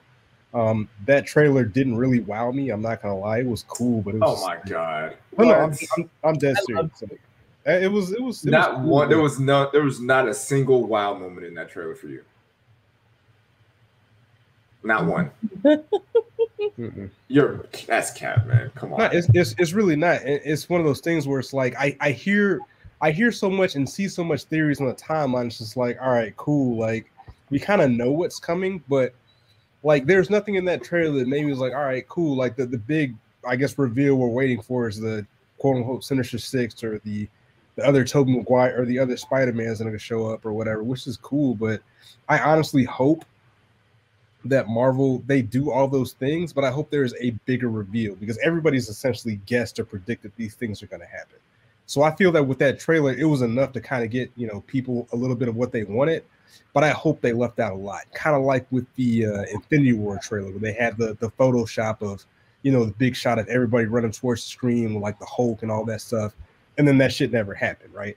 I hope there's a lot of that as these trailers start to come out because they can do a lot with this movie. Like there can be a lot of cool things that come from it, but I want those moments in the theater where I'm generally shocked. Like I know that there's possibly going to be the other Spider-Mans, but like give me something bigger than that where people are like, oh shit, I never even thought this was a possibility. I didn't think this could happen or I didn't see this coming. Like give me something new. Again, I've been big into, you know, prior to waiting for, you know, the last chapter in the uh, first uh, saga with the uh, Endgame, doing research and looking at videos and all that shit. I'm done with that. Like, I, I just want to be surprised. Like, I want to see something cool. I don't want to know all the backstory. I'll do that stuff after the fact, but like, just, just show me something new. Wow me, you know? Get off the internet. I feel like yeah, I know. I'm gonna be honest. Even, I don't, I don't think there's gonna be any amount of like staying away from theories and things that is gonna have you wowed when you get to the theater. I think the path for Marvel forward is pretty cut and dry. Um, there's going to be a multiverse, and then there's going to be, I think we have to remember that Skrulls are in the mix here. Um, so there's going to be somebody who's a Skrull who we didn't um, anticipate. Uh, I don't know how true it is, but people are always going to point to Mephisto. I have theories on Mephisto's involvement in all this, um, but I just think, to your point, I, I don't... That's the I one I saw today. I was like, damn. Yeah. I don't know if Marvel has the capability to wow us anymore in terms of like unseen storylines. I think the wow factor for them just comes with what you get to see on screen in terms of special effects and C G I when they take the time to do it right. Um, and like the occasional cameo, which you probably already know what the cameo is going to be. So I'm going to do like I normally do and disagree with you, uh, my good friend Rev. There is something that they can do, and I think that contract, you know, kind of comes up at uh, twenty twenty-two or somewhere in there. But if they can somehow not bring all, but if they can bring one X-Men.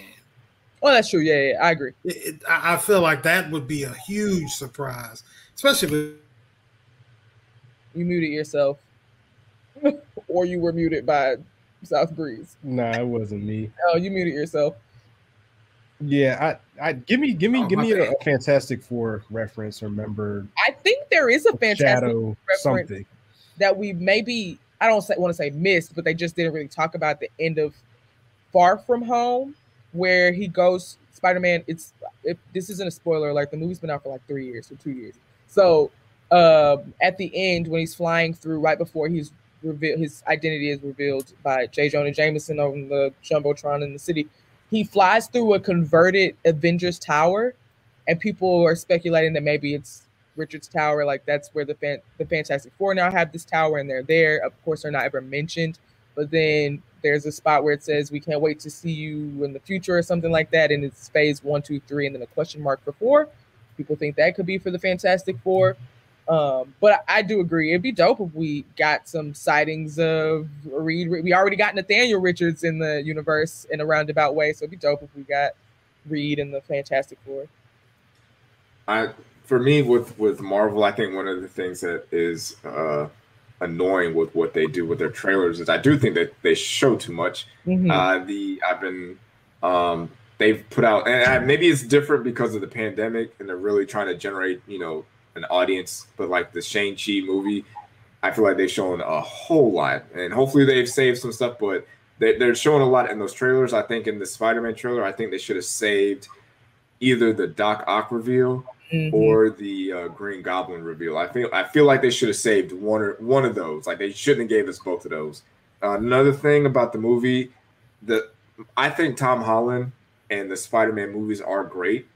Um, my issue is I'm kind of tired of him always having like a father figure slash mentor to guide him through whatever he's going through. Like uh, far from or yeah, far from home. It was Tony Stark essentially being his mentor, father figure. Be, essentially, there, there, there's an Uncle Ben like character in every movie, and then uh, the uh, the second one. It was Rey Mysterio and Sam Jack, and not Rey Mysterio. Rey, Rey, Rey Mysterio. What did I say? Not Rey Mysterio. Yes, oh, Rey Mysterio. You got the wrong download, sir. Teaching him the six by nine and all that stuff, but like having Mysterio and uh, uh, Fury being his, you know, mentors and guys throughout that movie, and now it seems like in this movie it's going to be Doctor Strange. It's going to be his mentor, father figure, kind of leading him through the movie again. So it's like, I know I said this after the second one. I was like, okay, so for the third Spider-Man movie, what I would really like to see from this character is for him to be able to stand on his own too, and to like make his own decisions, do his own thing. Like, hey, I like like like Doctor Strange said in the in the in the trailer, we saved half the universe together. Like, Spider-Man was a part of that. He was a part of. He was in Endgame. He he fought against Thanos. He did a he did a lot of good stuff out there. He should be able to do these. He should be able to make his own decisions. He should be able to handle things. And a, a, a, the last thing I'd like to see out of this movie is, now that everybody knows who he is, he needs to have some sort of loss. Like, something needs to happen to him where he loses something. He loses a friend. He loses a family member. Not like you lost Tony Stark. That wasn't your fault. This is your fault. You fucked this up. Your identity got revealed because you trusted Rey Mysterio. So you should have to suffer the consequences. It shouldn't be a thing where, oh, well, I'm, people are taking pictures of me at school. I can't go to the mall by myself. It shouldn't be that type of inconvenience that makes you want to go to Doctor Strange and do this. It should be, hey, my aunt got killed because the Green Goblin was trying to get to me, so he killed my aunt. Or he killed Ned. Like, I'm looking at Ned. Ned needs to go. Ned's got to die. I'm sorry. I actually, like, I do, when you mention Doctor Strange and Peter needing to stand on his own, I actually do think that, and having him having like a guiding light, I actually don't think that Doctor Strange is going to be his guiding light. Um, I don't, just a part of me, and I know this is probably like Mephisto two point oh in WandaVision, but I really don't think that that doc the, the doc the Doctor Strange we see is the Doctor Strange that we're used to. I don't. It's just something about, I know that Stephen Strange as a as just a person is very arrogant, and he thinks that he he thinks that he crippin', and he is uh he's able to kind of circumvent the rules at all times. But it's just something about the way that that we saw him in the trailer, that the way he like delivered lines and told Peter, like, we saved half the universe together. Or when he told, uh, when he and Peter first met, and he told Peter, you know, to call him Doctor Strange. And now it's, oh, you don't have to call me sir anymore. You can call me whatever. I don't, it's just something about this that it makes me feel like Doctor Strange isn't who he is. Um, but I do agree that we saw a lot. The Doc Ock reveal, I think, would have been good without the Green Goblin reveal. Um, for this to be the first trailer, I think that it was pretty comprehensive, and they don't need any more trailers. If they release any no. more, they, they basically put the entire movie out there. Um, and it's kind of for August, and this movie drops on Christmas. Like this, this wasn't uh, a teaser trailer. This is a full theatrical trailer. Yeah, yeah. Th- if this is a teaser trailer, what else are you going to show us on the next right. one? Because you showed a lot. You gave you gave away like pretty much the storyline. Uh, there was at least two Spider-Man suits in there. We've seen mm-hmm. uh, two uh, heroes from different universes, or there's actually a third one in there. Uh, like, how much more are you going to show? And I think it's, I, I feel like it's the reason why I want Spider-Man to endure some some sort of loss, because based on the trailer, this whole premise of how the multiverse is opened seems a bit corny, where it's just like, hey, I'm going to go to Doctor Strange as a, you know, young kid still, and I'm going to convince the Sorcerer Supreme to cast this spell that Wong is like, hey, dog, don't do that shit. It's too, you're doing too much. Don't do this. Oh, no, no, no. Peter Parker is going to convince me to do this, and I'm going to fuck it up because he convinced, like, he's someone, you're supposed to be the smart one. You're a doctor. You're an actual doctor, and now you're, you know, a Sorcerer Supreme, and you're going to let a high schooler convince you to do this spell because he doesn't want people to know he's Spider-Man? Move to fucking California, kid. Get out like, of here. Part of me feels like this is some sort of illusion. Like this doesn't, it just doesn't. Possibility. It, it doesn't feel like real life for Doctor Strange to be so easily swayed by this. For somebody who does, fat, it's he's so. It seems like it's like, hey, uh, uh, my friends at school know I'm Spider-Man. Can you change that? like, right, what? Like the guy who sat and like really went through fourteen million different realities before he was like, I'm gonna give away the time stone. And then all it took was Peter Parker being like, yeah, so what you doing on Wednesday for him to open the multiversal portal and like continue with the spell after he asked Peter, like, don't say anything else. You're tampering with the spell. Be quiet. Like he continued with this spell be- knowing the repercussions of Peter continuing to speak. So I don't, part of me just feels like this isn't Doctor Strange behind this. Um, I could be wrong. It could be all Doctor Strange and he's just a, a, a dummy. But it's always a possibility. It just, I think what, what Marvel will do, though, is not give us either Tobey Maguire or Andrew Garfield. We probably won't see either one of them. I think we'll maybe just see like a setup for the Sinister Six instead. Um, there's no reason for there's no reason for those two to be in the trailer. Yeah. None whatsoever. Even even if, if if they're in the movie for just a cameo or if they have a bigger role, there's zero reason for them to be in the trailer. Honestly, there's no reason for them to drop another trailer. No, it should be none. It. Why? Why are we doing this? And I, I kind of do, I'm kind of buying the, the theory that maybe Doctor Strange is not who we think he is because after, according to this, and it, it could change, obviously, but after Spider-Man is when Doctor Strange two comes out. Mm-hmm. So things could be different, you know, at, maybe at the beginning. And this could be, this movie could be out of order. Like maybe the events of this movie take place, um, prior to what happens in Shang-Chi, or it could happen prior to what happens in Doctor Strange two. So, I mean, it, it, I kind of feel bad kind of just uh, it'd be, skipping it'd be over odd. Shang-Chi, but, you know, we don't it'd know that guy. If if this happened after those, though, because it seemed like this movie is going to pick up directly after the last movie. Yeah, um, for sure. So, either of these things maybe happen. It would be happens, be at the, happens at the same time. So these how are concurrent like events, and Doctor Strange is off doing something else. But the Doctor Strange that we see in No Way Home is, you know, some kind it, of nefarious Doctor I, Strange. I could see it being in this. I guess it, I don't know. If, we, we weren't really going to talk about this, but it could t- kind of tie into the the What If series. How um, the last episode it takes place. Like a lot of people don't realize that Iron Man two, The Incredible Hulk, and Thor one all mm-hmm. takes place around the same time. Right. So maybe that could be what's going on here where yeah. uh, Spider-Man and Doctor Strange two are happening at pretty much, or even even Doctor Strange two might have taken place at the same time as Spider-Man the previous Spider-Man. So yeah, th- there could be some overlap. And then we also we also have to to wonder if the events of Loki are going to be brought in, or the events of WandaVision are going to be brought in, or Falcon and Winter Soldier. Like, are all these do do? That's the most important thing for me, honestly. Do yeah. those shows matter? Did what happened on those shows, is that going to affect what's happening here? Because as of right now, it hasn't.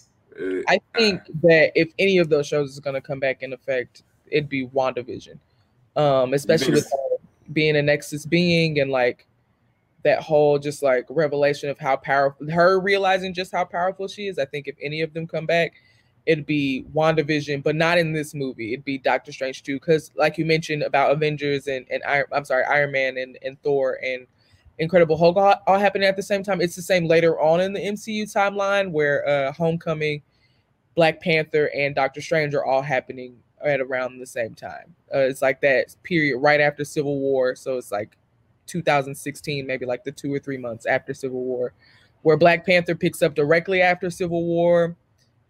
Homecoming also picks up directly after Civil War because uh, Peter's being dropped off from that mission. Um, and then Doctor Strange happens like in a weird spot in between all of those things. So, and I, I think a lot of things could change between now and uh, December when this movie comes out, because there are two movies that come, like Shang-Chi comes out um, September, and then The Eternals comes out before Spider-Man. So there could be a lot of things that happen, and and for, for Marvel, you know, everything is always connected. So we kind of have to see what happens in those first two mm-hmm. movies. And I, from what I from what I understand, Shang-Chi takes place, I think it starts around kind of like the same time, like the guy, the villain from Iron Man two, like his dad. Mm-hmm. Uh, Shang-Chi's dad is kind of it's kind of the same kind of story where he was back there doing his thing.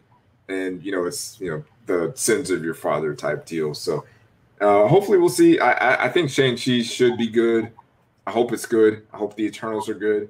Um, oh, the Eternals is, I can already feel that's going to be amazing. It just, I only say that because we don't know anything about the Eternals. Like, I'm sure if you're a comic book head, you know about the Eternals, but anybody who's just a casual M C U watcher, you don't know movies. Anything about the Eternals. Yeah.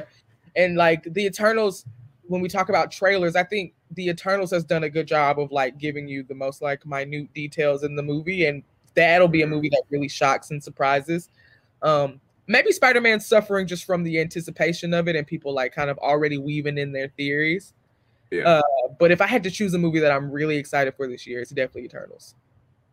The Eternals is one that's definitely most intriguing because I'm I'm a casual comic book person. I mostly watch the movies. I don't read the comics. So I, I, I'm going into this blind. Like, I'm going into this the same way I went into, like, Guardians of the Galaxy. Like, I didn't know nothing about that, but I enjoyed the movie. They did a good job with that. I I mean, it's not a hot take to, to say that, oh, I think The Eternals is probably going to be a good movie. You know, like, of course. I, I'm more I, – I would like to, to understand who they are, where they came from, and what they have been doing. Like, why haven't you done anything? Why haven't you stepped in for any of these issues? And I would like to see where they're going to go uh, further, like how they, um, why why they will matter in the M C U going forward. And I, I kind of hope that uh, that is Marvel's jumping off point into uh, getting off of Earth. Like yeah. I think it's yeah. I think it's I think we're it's time to stop having a lot of these movies Earthbound based. Like, I think Captain Marvel suffered from that. I think the first two Thors suffered from that. Like, he was on Earth way too much. He was he like Captain Marvel was on Earth way too much. I want to see them out in space. Like, Guardians of the Galaxy is not Guardians of the Galaxy. They spend all their time on Earth. It, it, I think part of the success was them being out in space and doing weird space stuff and being on strange planets and meeting strange aliens and all that stuff. So I think they're going to go in that direction with Thor, uh, obviously Guardians of the Galaxy, and hopefully with the Eternals. So it's just like, hey, we'll come back to Earth and check on what Spider-Man's doing later, or maybe what Black Panther's doing later. But for the most part, looking at the future of the M C U, there's really, I mean, Ant-Man and the Fantastic Four, I guess they'll be the Earthbound characters, but for the most part, I, I want us to let's get weird. Okay, let's get weird. I think, and this is probably the last thing I say on it, I think the Eternals, when you ask like why they weren't involved, I think the Eternals actually had their memory wiped and they've been living on Earth as like normal humans. Um, and I think that the uh, radiation or like the the energy from the snap kind of awakened them and like clued them in into what's really going on. So I, maybe that'll tie in. I do hope that Marvel uh, takes some chances and goes out into space more. I think the Eternals' role in the M C U will actually be to deal with Kang the Conqueror a little bit, uh, because I think Marvel has been very clear that like there are going to be other big bads, but like when you think of the biggest bad, I think it's going to be Kang the Conqueror, and his just because of his ability to um, kind of conquer the multiverse. Like there are so many iterations of Kang that it, it just makes it good for good stories. And I, locking in Jonathan Majors and, and introducing him in Loki, I just think that just sets him up as being around for at least the next, at least through phase four, we'll see a lot more Jonathan Majors, and I think the Eternals are here to to deal with him. Um, and yeah, I mean, Marvel, Marvel has this thing where they're going to have to compete with themselves for a very long time. The first three phases of the universe were so good and just like something we'd never seen. And we've seen the model try to be copied by Sony and by, you know, other, other uh, entities. But I, I think Marvel is now, they don't have to compete with the phasing part of it. They have to just compete with everybody's attention at this point. Like, yeah. What's going to keep people coming back to the theaters? Black Widow wasn't it, and I don't think they were expecting Black Widow to be it. I honestly think Black Widow was just like a here, here you go. We should have given you this movie right after Winter Soldier, but we didn't, so our bad, here it is now. Um, but I, I think they got a good thing going. I think Ant-Man Quantumania will be a sleeper. I think all of the Ant-Man movies are sleepers, honestly, because they're really first one, important. First one for sure. Yeah, so... And the second one matters in the grand scheme of things at that point. Right. It matter more. I think that Quantumania is... They, I don't know why they use the, the Ant-Man's uh, films to tell so much important information, um, but they do, and I, I don't think Quantumania will be any different. That's how they get you to see uh, the movies with the, the minor characters. But I, I, at some point, we do, or Marvel does have... They have to get past Tony Stark.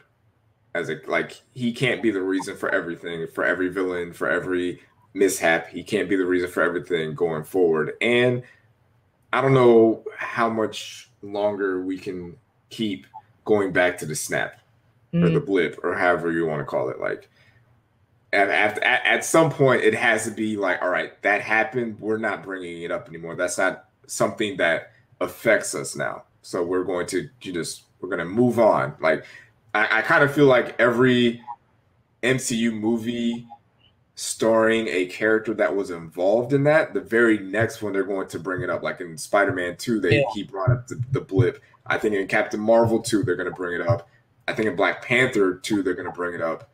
And Thor, they'll most likely bring it up there too. But I think for hopefully for like the next phase, like when we get to like Doctor Strange and you know, maybe another WandaVision or whatever. Hopefully by that point, we're no longer having to live through that past and all that stuff. It's just like, all right, we get it. Because like they stayed on that Tony Stark thing for three phases. Like, and also, was... Marvel, if Marvel isn't going to handle the real, like, moral consequences of killing half the universe and then bringing them back five years later, like, they won't really put their hands on, like, how is life really different? Like, these people didn't come back to ideal circumstances. People no. came back to find that find their spouses remarried, or to find that the home that they grew up in isn't there anymore. It's been demolished, or to find that their parents had died. Like, Monica Rambeau came back to find that her mom didn't exist anymore. Like, there are yeah. real moral implications to bringing people back to a world that didn't exist five years ago.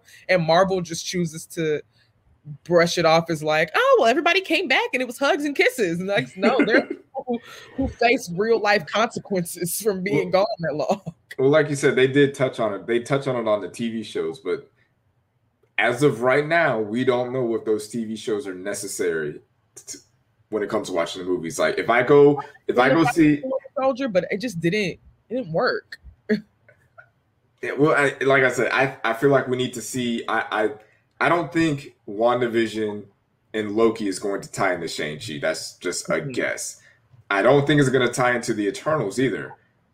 If if it if none of the shows tie into like even Spider-Man, like what was the point of these shows? Like, do we have to wait until Captain America four for these shows to matter, or Doctor Strange two for these things to matter? Because that's almost two years from now. So.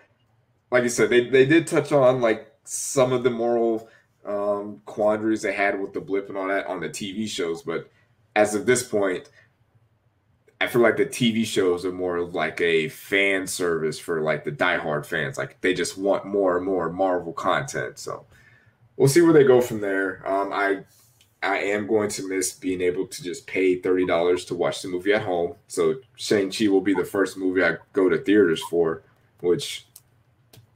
I don't know if I'm super excited about that because, man, like watching the movie at the house was lit. I enjoyed it. It was great.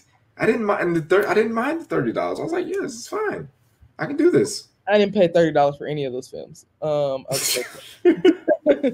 um, and I never will. Sorry. Like, they're just not going to get thirty. If it was like, it, it's really thirty dollars being just an arbitrary number. Why is it thirty dollars? I don't know. It's just a thirty. It's the thirty dollars I get. I don't know. I, I don't know why they would. I already that. pay you seven ninety nine a month for Disney it's, Plus. It's, like, that don't knock off some of the money. Like, come on, bro. To see a brand new movie though, you can you can watch it like dollars. Okay, I, here's I, I, let me try to sell you on paying the thirty dollars for one time. So with Black Widow, I paid the thirty dollars and I watched it that night. You know, it was cool, whatever. I got to watch it. And then, like, the next day, I rewatched it with, like, the subtitles on. So I could, if I missed something, I could just go back and do rewatch it. And I watched it again. I watched the movie, like, three times. I got three watches out of it, at least. For no. thirty dollars, that's not that bad. And then you get subtitles. Like, why? You, they were speaking Russian some of the movie. I didn't understand what they were saying. Subtitles. Maybe I don't care enough about Natasha Romanoff. And like, maybe it was just her. But, like, Shang-Chi... I would pay thirty dollars to watch that at home. I would. Easily. No, I wouldn't even think about it. They're like, hey, do you want to watch this at home? thirty bucks. Yup. I would risk my life and just pay twelve dollars at the matinee on a Tuesday. But it's one it's one time, though. You only get one shot. I'm not, I, I, I take the Shang-Chi, but I don't plan on watching that again. Like, it's got um, an amazing movie for me to go back and watch that again. I don't ever plan on seeing Black Widow again. Black Widow was so bad that my mama, who watches all manner of foolishness, said, I ain't really like that. Wow. You know how bad a movie has to be for my mama to be like, nah, I'm good. That's crazy. She watched that's Tyler Perry movies. Okay, that's okay. That's a, that's a bad look then. That's definitely and she enjoys look. them. That's so, definitely a bad look. But uh, yeah, so we're obviously we're looking forward to the Marvel movies as always. Um, I think we're gonna wrap here. So uh, make sure you guys uh, shout out to everybody that, sh- that was in the chat. We always appreciate y'all for showing up. South Breeze, uh, A C Savage, Rev for always coming through. Um, rate review on Apple Music, SoundCloud. Uh, subscribe on YouTube. If we get to like a hundred, I guess South Breeze is gonna do the crate challenge or eat grits with. Sugar on it, I guess. He's I don't know. On the crates, he's gonna eat the, the sugar grits on the crates. Yeah, while doing the crate challenge, eat the grits on the crates. So, um, tell a friend, tell a friend, tell a friend to tell a friend to subscribe to the to the podcast, all that good stuff. Leave five stars, review, yada yada, blah blah blah.